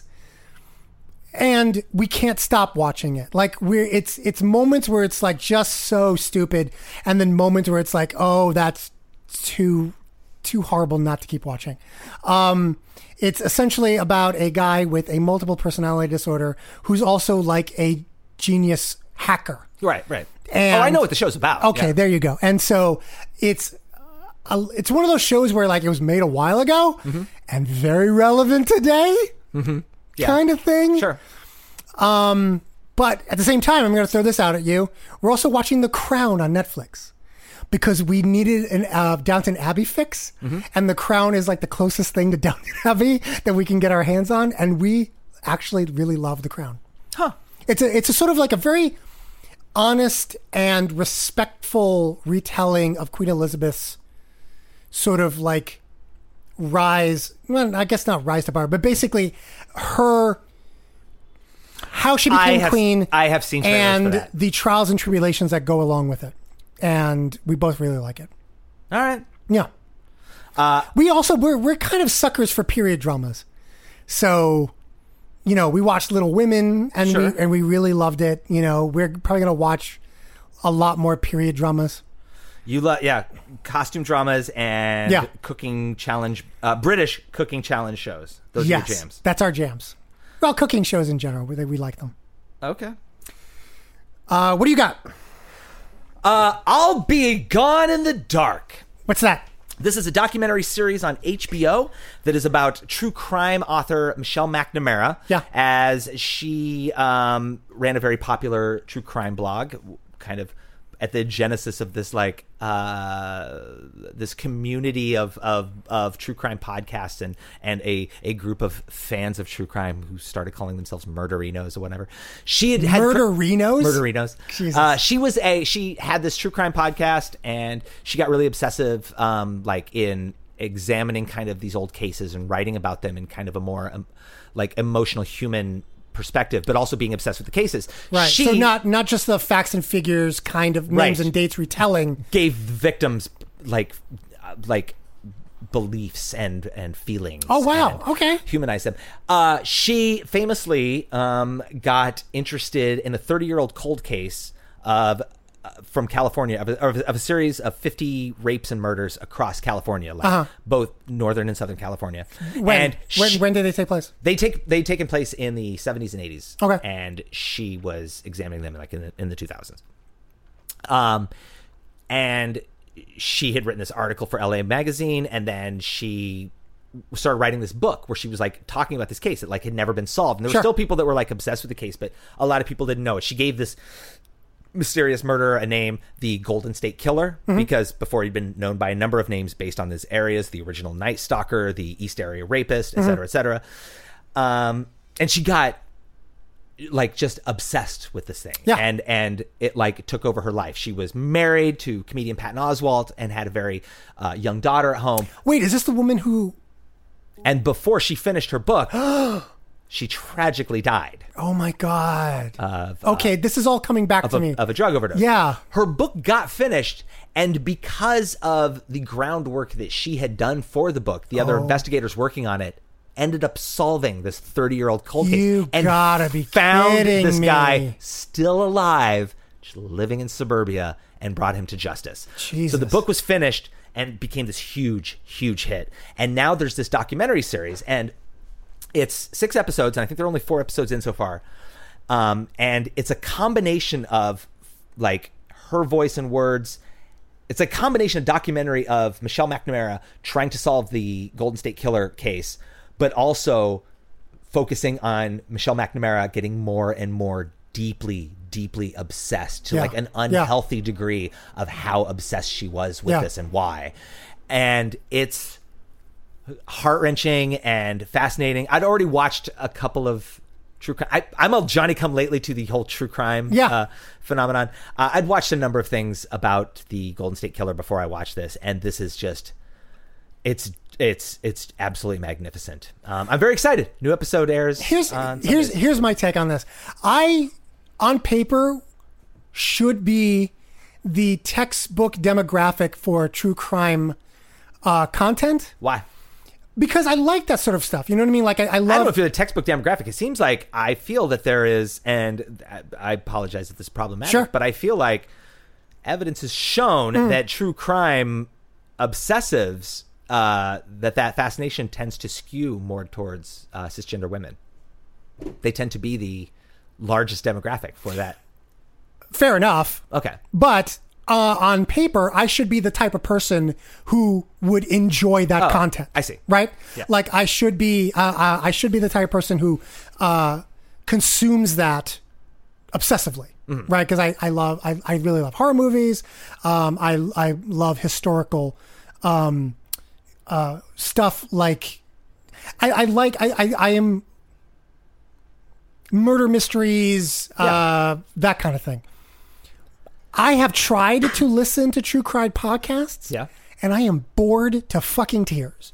Like, if, if it's just names, dates, places, and just like, you know, factual details, I just don't care. So to hear that there's an actual, like, there's content out there of people who are humanizing the victims and providing context for the t- the the times in which it happened, you know, socioeconomically, politically, and making putting it all into make like that excites me because otherwise I just don't care because I can read a book and get the same sort of thing, you know. Yeah. Or I can read a Wikipedia article and get the same thing. it's um I, I recommend this i don't know if it, it, it- it's it's it's like if you are not so interested in uh true crime television it's and you watch this and you're like oh maybe i'm interested now it's gonna be like you're gonna jump into a cadillac and then as soon as you're done you're gonna be in like some crappy jalopy because it's so good and there's really nothing like this series Okay. but it is it is excellent in the way it parallels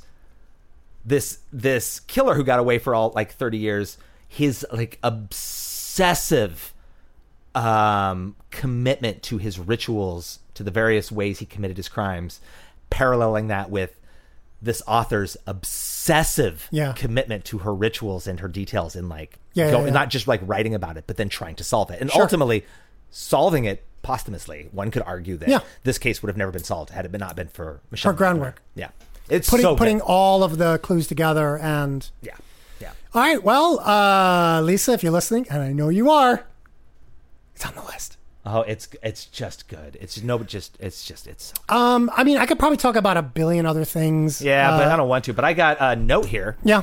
You know, Oh, I, shit. I had mentioned like we were going to talk about various things that happen in Yes. the world. I feel like we kind of talked about what's happening in the world in the first half. Yes. and I feel like this having this speed round of pop culture was important for us maintaining our brand. As have a though brand? we have a fucking brand. We don't have a But I brand. do have a note here that Yeah. I wrote during the break. Yeah. Because you told me that I needed to ask Oh, you shit. Yes, yes. about, and I quote, Yes. action figures. Yeah. How do I get into this? So, okay. Do you, okay. Are you, are you familiar with my action figure addiction?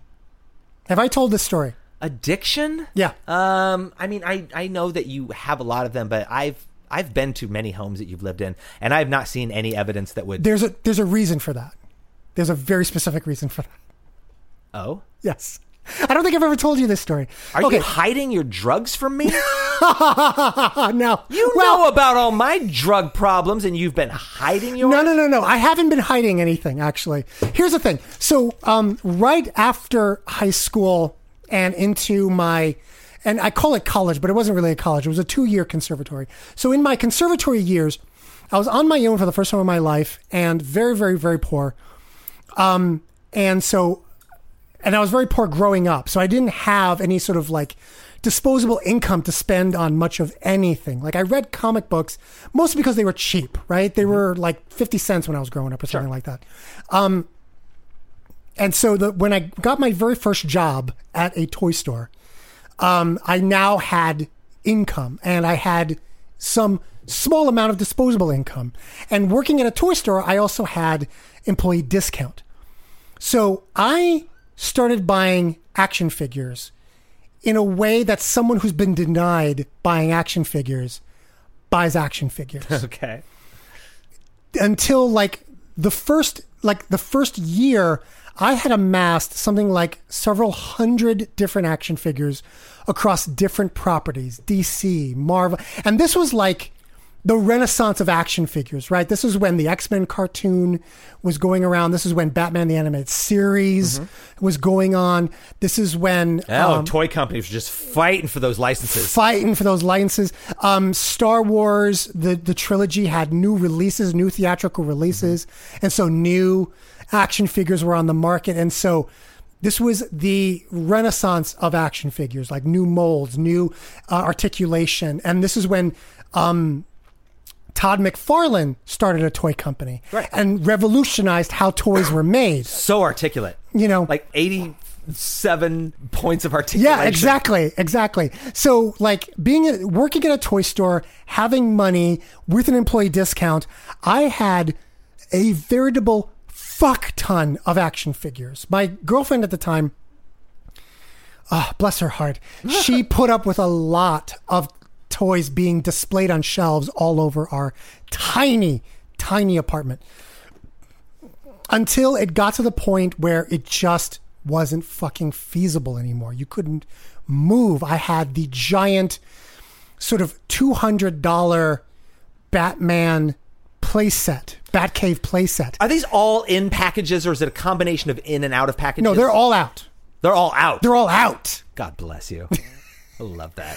All of them out, except for a couple of key things, but very, very few were in package. They were all out. Love that. Um, because you want to smell. I it. had- You I wanna even- smell it when that package, when that blister pack opens. Yes. Oh. and you want to feel all of those joints in the wrists and knees move for the first time. Intoxicating. Um, so then that sparked vintage toys, toys that I knew about growing up that I couldn't have. So then I now became a vintage toy collector. I had G.I. Joes. I had the giant space shuttle playset. oh yeah, I had crazy amounts of stuff. And and at this point, I was rationalizing I'm just collecting the things that I love. Until I started buying things just because they were action figures. Like I had Toy Story action figures. Mm-hmm. I don't care enough about the movie to have them, but I needed them. Oh my god! I just want to in- inject and say, like, I was goofing a minute ago when I Yeah. tried to draw like a drug addiction parallel, but when you start your drug being like, "Oh, I do drugs because it's more fun to Yeah. be out with my friends," Yeah. to "I'm doing drugs because it's Tuesday," Yeah. it's just this parallel got a lot stronger than I Oh. thought it was going to be. Go oh on. no, it's it it got out of fucking control to the point where I was like missing rent payments out of control. Wow. Yeah. So shortly before I love it. I just I love it anytime I hear a story like a very candid examination of vices that you have. Oh, yeah, yeah, Because I've always been the guy with all of the terrible Yeah. vices and yours are like, "Oh, I like comic books." Yeah. But you're like your eyes are like vibrating a little bit while you're telling yeah, your story. so- It's it, oh, it that got, looks familiar. It got very very bad until until I at one point realized the the path I was going down and decided to quit cold turkey. Um, so I kept all of my Batman animated series figures because those were the ones that I wanted in the first fucking place. So I figured, you know what? I'm not I- I'm not going to get rid of those. I will keep them because those are the ones that I really really wanted. But everything else has to go everything else has to go. So I kept all of the accessories and all of the things that it came with, and I individually packed every single action figure into Ziploc bags. I then packaged those Ziploc bags into six giant fucking boxes, and I mailed them all to a Boys and Girls Club in South Dakota. Aww. Yeah, because a my my girlfriend at the time, her mother is I I, I, want, I want to say was, but at the time, um, she's I think she- I still think she is. So she's a a Methodist minister who would often do um, work with the Boys and Girls, Girls Club in South Dakota. And they said, these kids have nothing. So I said, okay, so I'm just going to pack them up without any warning, not even telling them. And I just shipped them all to this Boys and Girls Club in South Dakota with a note saying, yours. um, I got a, I, I, I got uh, word back from the Boys and Girls Club of South Dakota that they absolutely fucking loved it. When was this like year wise? Oh God, this was like 98, 99. Okay. and they apparently they had like a little they had a little store where the you could earn merits and demerits depending on you know if you did something good that day but if you fucked up that day you would get a demerit right but then you can cash in those merits at the Burrows and Gloves store and they usually had like you know goofy erasers or fun pens or like the kind of stuff you would get at like an arcade where they spit out tickets like Sure. you know little tchotchkes Play, basically play a little skee ball, and now you got Yeah. a pencil topper. Right, or like a spider ring or something Sure. along, along, along those lines. They populated the store with all of these action figures. And it wasn't just all the male stuff. I had all of the the female characters as well, like Batgirl and you know uh, Tila. Tila and the the the the Lilith from the the female gargoyle from Gargoyles. Oh, yeah. like I had everything. And apparently, the demerit getting uh, program got very fucking popular. Uh, I think they named the hallway after me, the Nelson Lugo hallway or something like that. How many figures are you talking here? Like a hundred? Oh, hundreds, my friend. Hundreds Okay, go on. of action figures. And so then I basically quit cold turkey and didn't buy at least action figures in that amount again.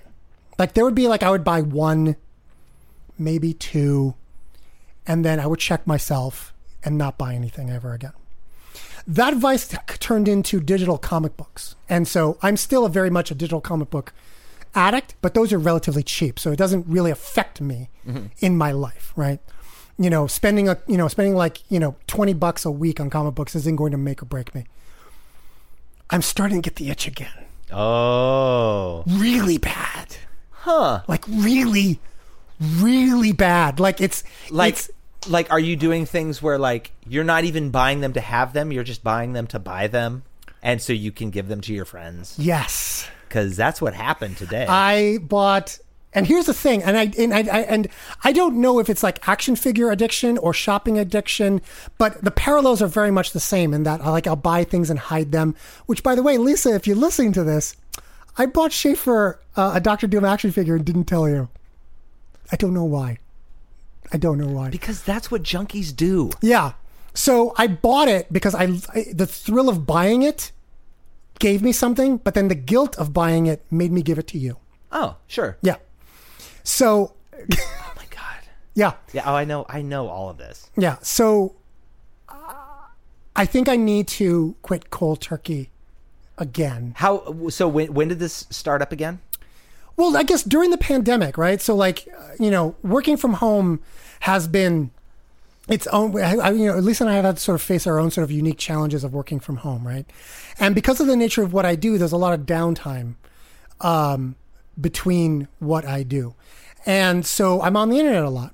And so I'm on Instagram a lot because I, I love its visual sort of nature and its sort of amateurish kind of quality that really like speaks to me in many different ways. And so like I'll go down rabbit holes where I'll look at all of the American hairless dog photos, you know, or I'll go down a rabbit hole and like, you know, all of the uh, you know, people who take pictures of flowers and fields. You know what I mean? Like, no, nothing specific. Just like I enjoy looking at this kind of photography and content.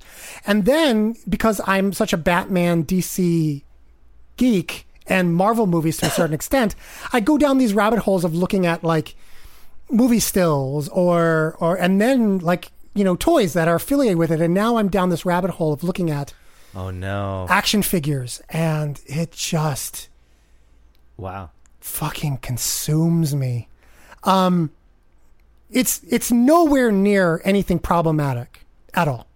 That's also what a junkie says. Yes, you know You got it in control. You can quit anytime. Yeah, no, go ahead. Yeah, no, oh my god, you're right. Well, the thing is like I haven't like done any mass purchases, right? Like Right. I haven't I haven't like pulled the trigger on on anything yet. So you use um, exaggerated language to explain that you haven't done an extreme version of the thing yet. That's why it's okay. Keep Yes. going. So uh, I guess I'm saying this now to make myself honest, so that I don't go down that dark path again. That's good. You told the best person because I know every trick in the book to hide drug addiction. Yeah. And to hide any kind of addiction and Yeah. have done it. And which is why like it when I like kicked some drug habits, it made it harder for me to hang out with my drug friends who Yeah. thought that they were like pulling the wool over my eyes by being like, "Oh yeah, I haven't done it in months." And I'm like, Mm. "Dude, are you aware that you have pupils?" Cuz I can see them. Like so you say it to somebody like me, and I'll be like, I'll, I'll keep you honest. Yeah. I don't want you to Yeah, because yeah, I yeah. want you to buy a bunch of action figures. No, I Yeah. don't. I'm not going to be the devil on your shoulder. I'm going to be the honest guy who here's going to, or the guy who's going to keep you honest here. Right. So, uh, and here's here's the interesting thing. Uh, Lisa listens to this podcast, and after every time I come home from the podcast, the first question out of her, out of her mouth is, and it admittedly started in a teasing way, but I think it's a genuine question she's asking. Did you talk about anything that I need to know ahead of time, so that if my friends and family listen to it, I can preemptively say something? And more often than not, the question's no, not really. Yeah. You know, we don't. I don't really say. I don't really talk about our private life No. in any detail. Uh, but I think before this, before this airs, I think I have to have a sit down conversation with my wife that I have had an addiction problem and I may have an addiction problem. Let me ask you: Is that why you asked you asked me to bring it up? You know I what? did because I didn't know any of this. You gave me a Yeah. note. You was like, "Hey, be sure No. to ask me about action figures." Is that why? Is there a part of you well, there- subconsciously is like, "Hey, call this out I needed. so that I have to needed. have a conversation"? I needed an intervention. No, I think. You know what? Maybe unconsciously, what I really wanted to talk about was like the cool action figures that I've been seeing online lately, and that at one time I had, you know, a hundred of them that I gave away. And isn't that a quaint story? That's great. I love that story Yeah. where you're a hero. Like But- you could have left it there, and that would have been a fascinating story because I didn't know that. well, the thing is, I think that's where I wanted to stop logically. Uh-huh. Yeah, But I you're too think- comfy. You're back here in your old hangout, and you're like, I'm gonna dish now. Yeah. Um, it was problematic at one point in my life. Mm-hmm. It isn't now, and I'd like to keep it that way. Okay, Yeah. Because I can go down the rabbit hole of like buying shit I just don't need, sure. you know? And I kind of do that now with like, and I use it as magic, like, as I'll buy magic tricks that I necessarily don't need, but I want to learn the technique so that because I always have ideas for stuff and I'm always looking for new ideas. And so I kind of like rationalize it and like, I'm buying this idea for a future thing that I'm thinking about that may or may not ever materialize. Yeah. And I guess you can make the case that that's part of my art form, right? Yeah, But that's also like in check. sure. It isn't. It isn't out of control. You don't have p- periods where you like black out, and then you wake up and you're looking at like right. a- an Amazon confirmation, Right. And you're like, oh, I. I stepped out of my body, and uh, decisions were made on my behalf that I did not do with my, my Right, my exactly. wake brain. it's it's in many ways um, i think m- a little more subversive because i don't have the excuse of not being uh, in my right mind Yeah. there's no point where i'm ever like my inhibitions have been lowered by a thing like you know Yeah, no. i'm completely sober when i'm making these choices But you're not because addiction is is yeah a mental health. i issue. guess i didn't realize who i was talking to Yeah. and Addiction so is- when i it- it- wanted to talk about this quaint thing about you immediately called me out on my bullshit Yeah. and so unexpectedly i'm now talking about my action fiction action figure addiction Oh well, th- which i guess is a form of shopping addiction i guess it absolutely is. yeah Yeah. Um, like i'm not buying like 20 packs of like you're doing Bread. it again. You're about to do it again. no in that It's, not like I bought a kilo of cocaine. No, no, no, no, I no. just bought like a little bag. no no Of in, it. God. in in the sense that it's not broad it's a very specific thing that i'm buying right like i don't have to worry that i'm going to go to the grocery store and buy 100 packs of toilet paper because that's just never going to happen Right. right so like it's it's very specific you are such a junkie. You, like, Oh, God, you really? are likening this to an essential item that you have to have. And you're like, look, I'm not like hoarding. And then your example that your brain kicked in was something that everybody needs. It's Right. not like I'm doing that. Like that's, ooh, dude, Oh man, I have it bad. Don't this is I? addictive de- behavior. Jesus. And I know, and I'm like, I'm so glad that you like trusted me enough to like talk to me about this and and bring it up on the show. But I'm also thrilled because for the first time in the 400 years of our friendship, I'm like, I'm not the only addict.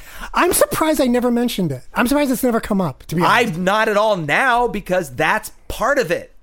Hiding your like compulsive addiction habits. well, is it part- wasn't. It wasn't. I wasn't consciously hiding it. It just never really came up in conversation. Really? Yeah. All we do is talk about Star Wars and Batman and the toys, But we and you don't- sit here and look at my we like, don't a really. collection of no, I know, toys. but we don't really talk about action figures in the same way that we talk about comic books and movies. No. Like that's never really a topic of conversation. No, because you've been keeping it quiet, and Oh, because I don't really collect. I just have a bunch of stuff that people have given me over the years. Yeah. Um, wow, Wow. it's a new dawn and a new day. Jesus Christ. Okay. Feeling good. Uh, That was so Hmm? very, I just want to say, it was very brave of you. to share this today. I mean this sincerely. Too. do you really? Yeah, you're, I not, you're, abso- not, you're not being a dick. no, absolutely not. Okay. Uh, so yeah, so if you have an addiction to something that most people would consider frivolous, send us an email at epicpodcast at gmail.com and let us know. That's epicpodcast at gmail.com. There's already a show called My Strange Addiction, but Um, but I guess that's it.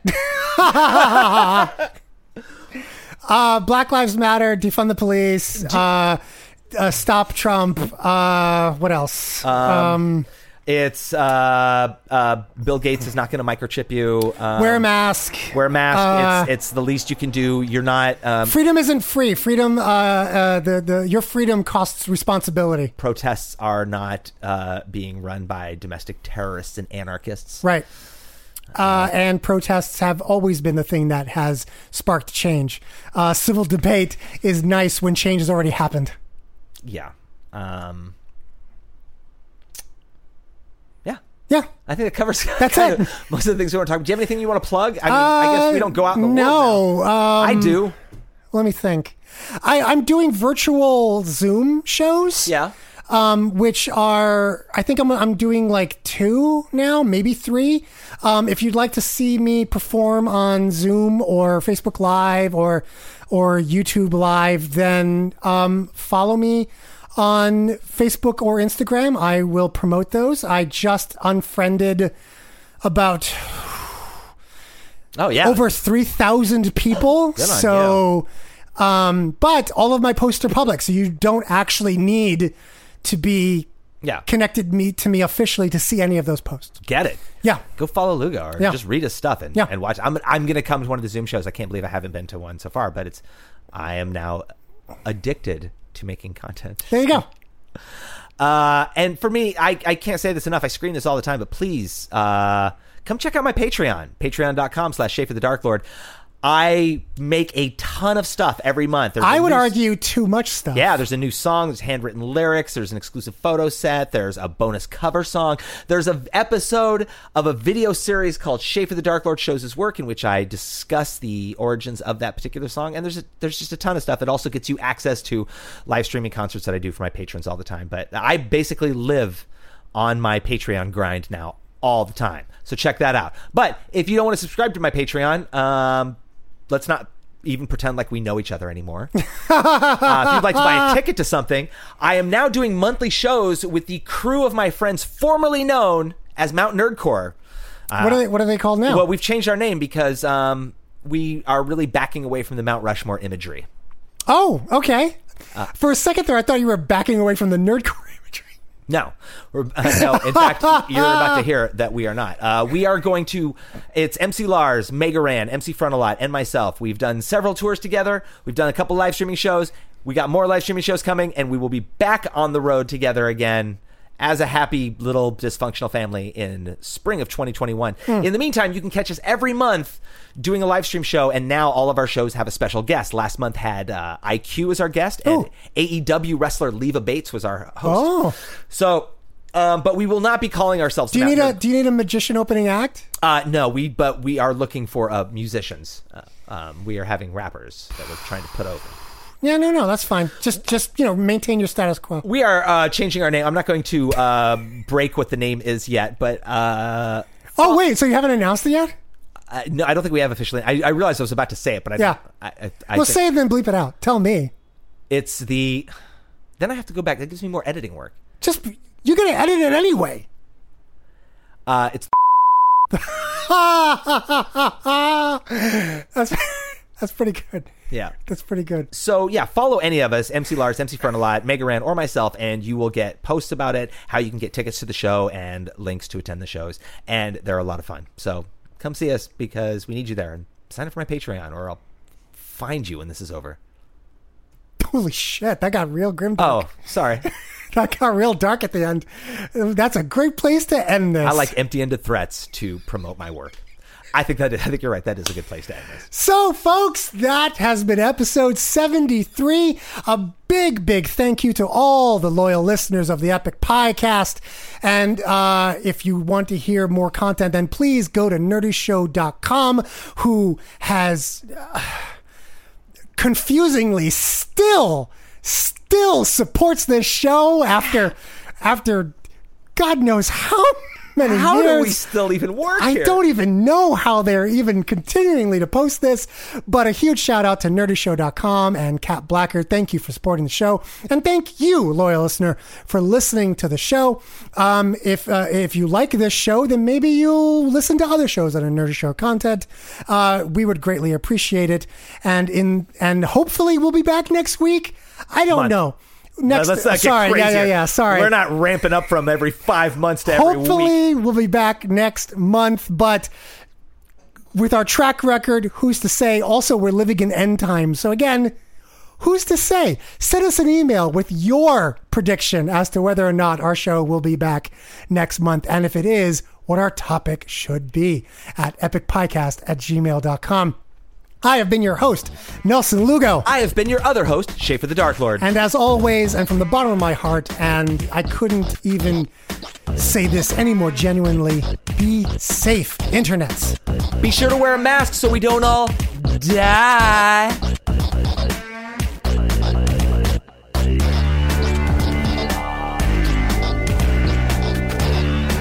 Thank you for listening to the Epic Podcast. We'd love to listen to you too. So send us your feedback, questions, love mail, hate mail, recipes, and fan fiction to epicpodcast at gmail.com. As listener supported entertainment, we rely on you to keep this and other shows on the Nerdy Show Network alive by telling a friend or funding the network via Patreon. Any size contribution gets you exclusive outtakes, episodes, and images from across the network. And there's even more perks available. Just head to patreon.com slash nerdyshow. To find out how you or your company can underwrite this or other Nerdy Show programming, visit nerdyshow.com slash sponsorships. If you like what you've heard, please rate and review us on Apple Podcasts or Podchaser, or subscribe via Spotify or Stitcher. For more podcasts, articles, community forums, and more, visit nerdyshow.com. And be sure to follow Nerdy Show and the Epic Podcast on all of your favorite social networks. If it's geeky, we've got it covered.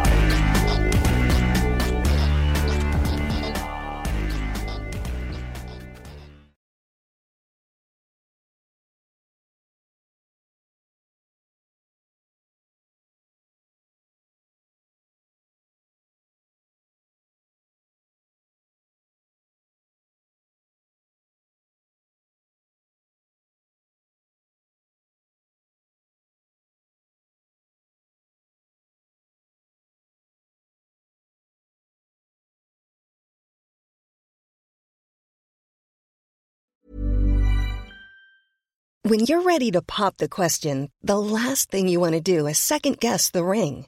At Bluenile.com, you can design a one of a kind ring with the ease and convenience of shopping online. Choose your diamond and setting. When you find the one, you'll get it delivered right to your door. Go to Bluenile.com and use promo code LISTEN to get $50 off your purchase of $500 or more. That's code LISTEN at Bluenile.com for $50 off your purchase. Bluenile.com code LISTEN. Hiring for your small business? If you're not looking for professionals on LinkedIn, you're looking in the wrong place. That's like looking for your car keys in a fish tank.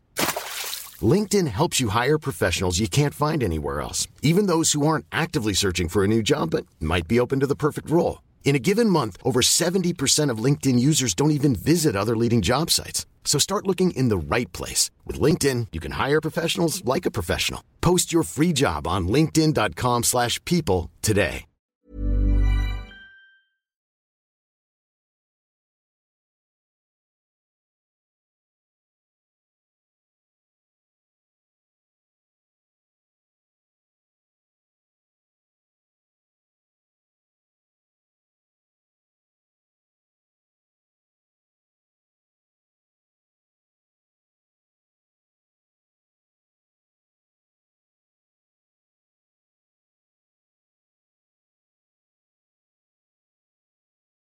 Oh my God, Henry's got a little pooch belly. He does. That's You an need to, like- No, that's an evolutionary thing. I don't understand. Oh, uh, it is called the primordial pouch. Primordial pouch. Yeah, cats all have this thing called the primordial pouch that like protects them from prey. It's like Yeah. this cushioning, pendulous layer. Interesting. Um, they don't really, it's not so visible on kittens, but once they become adult cats, they have it. And I used to shame all of my cats by being like, look, there's a little fatty sack. Who's got a little fatty sack? And then only recently learned, like, oh no, that's an evolutionary thing and all cats have it. Some cats, it's much more pronounced. Yeah, you need to. You need to put your cat on a diet. Uh, you need to parent your own pets. Oh, Uh, I I don't think he is. Uh, I, I've had fat cats and I've seen fat cats. Uh, he's okay. Okay. Um, I I Hmm. look guess as a I'm as gonna- a as a uh, experienced dog parent. oh okay Uh, let me mansplain to you how this works. okay Uh, you have a very fat cat. okay. Well, you know what? I feel like I should probably defer to you in proper cat care because I'm just you know winging it by fucking skin of my teeth here. Okay. Even when we're on a budget, we still deserve nice things. Quince is a place to scoop up stunning high end goods for 50 to 80% less than similar brands. They have buttery soft cashmere sweaters starting at $50, luxurious Italian leather bags, and so much more. Plus, Quince only works with factories that use safe, ethical, and responsible manufacturing. Get the high-end goods you'll love without the high price tag with Quince. Go to quince.com/style for free shipping and 365-day returns.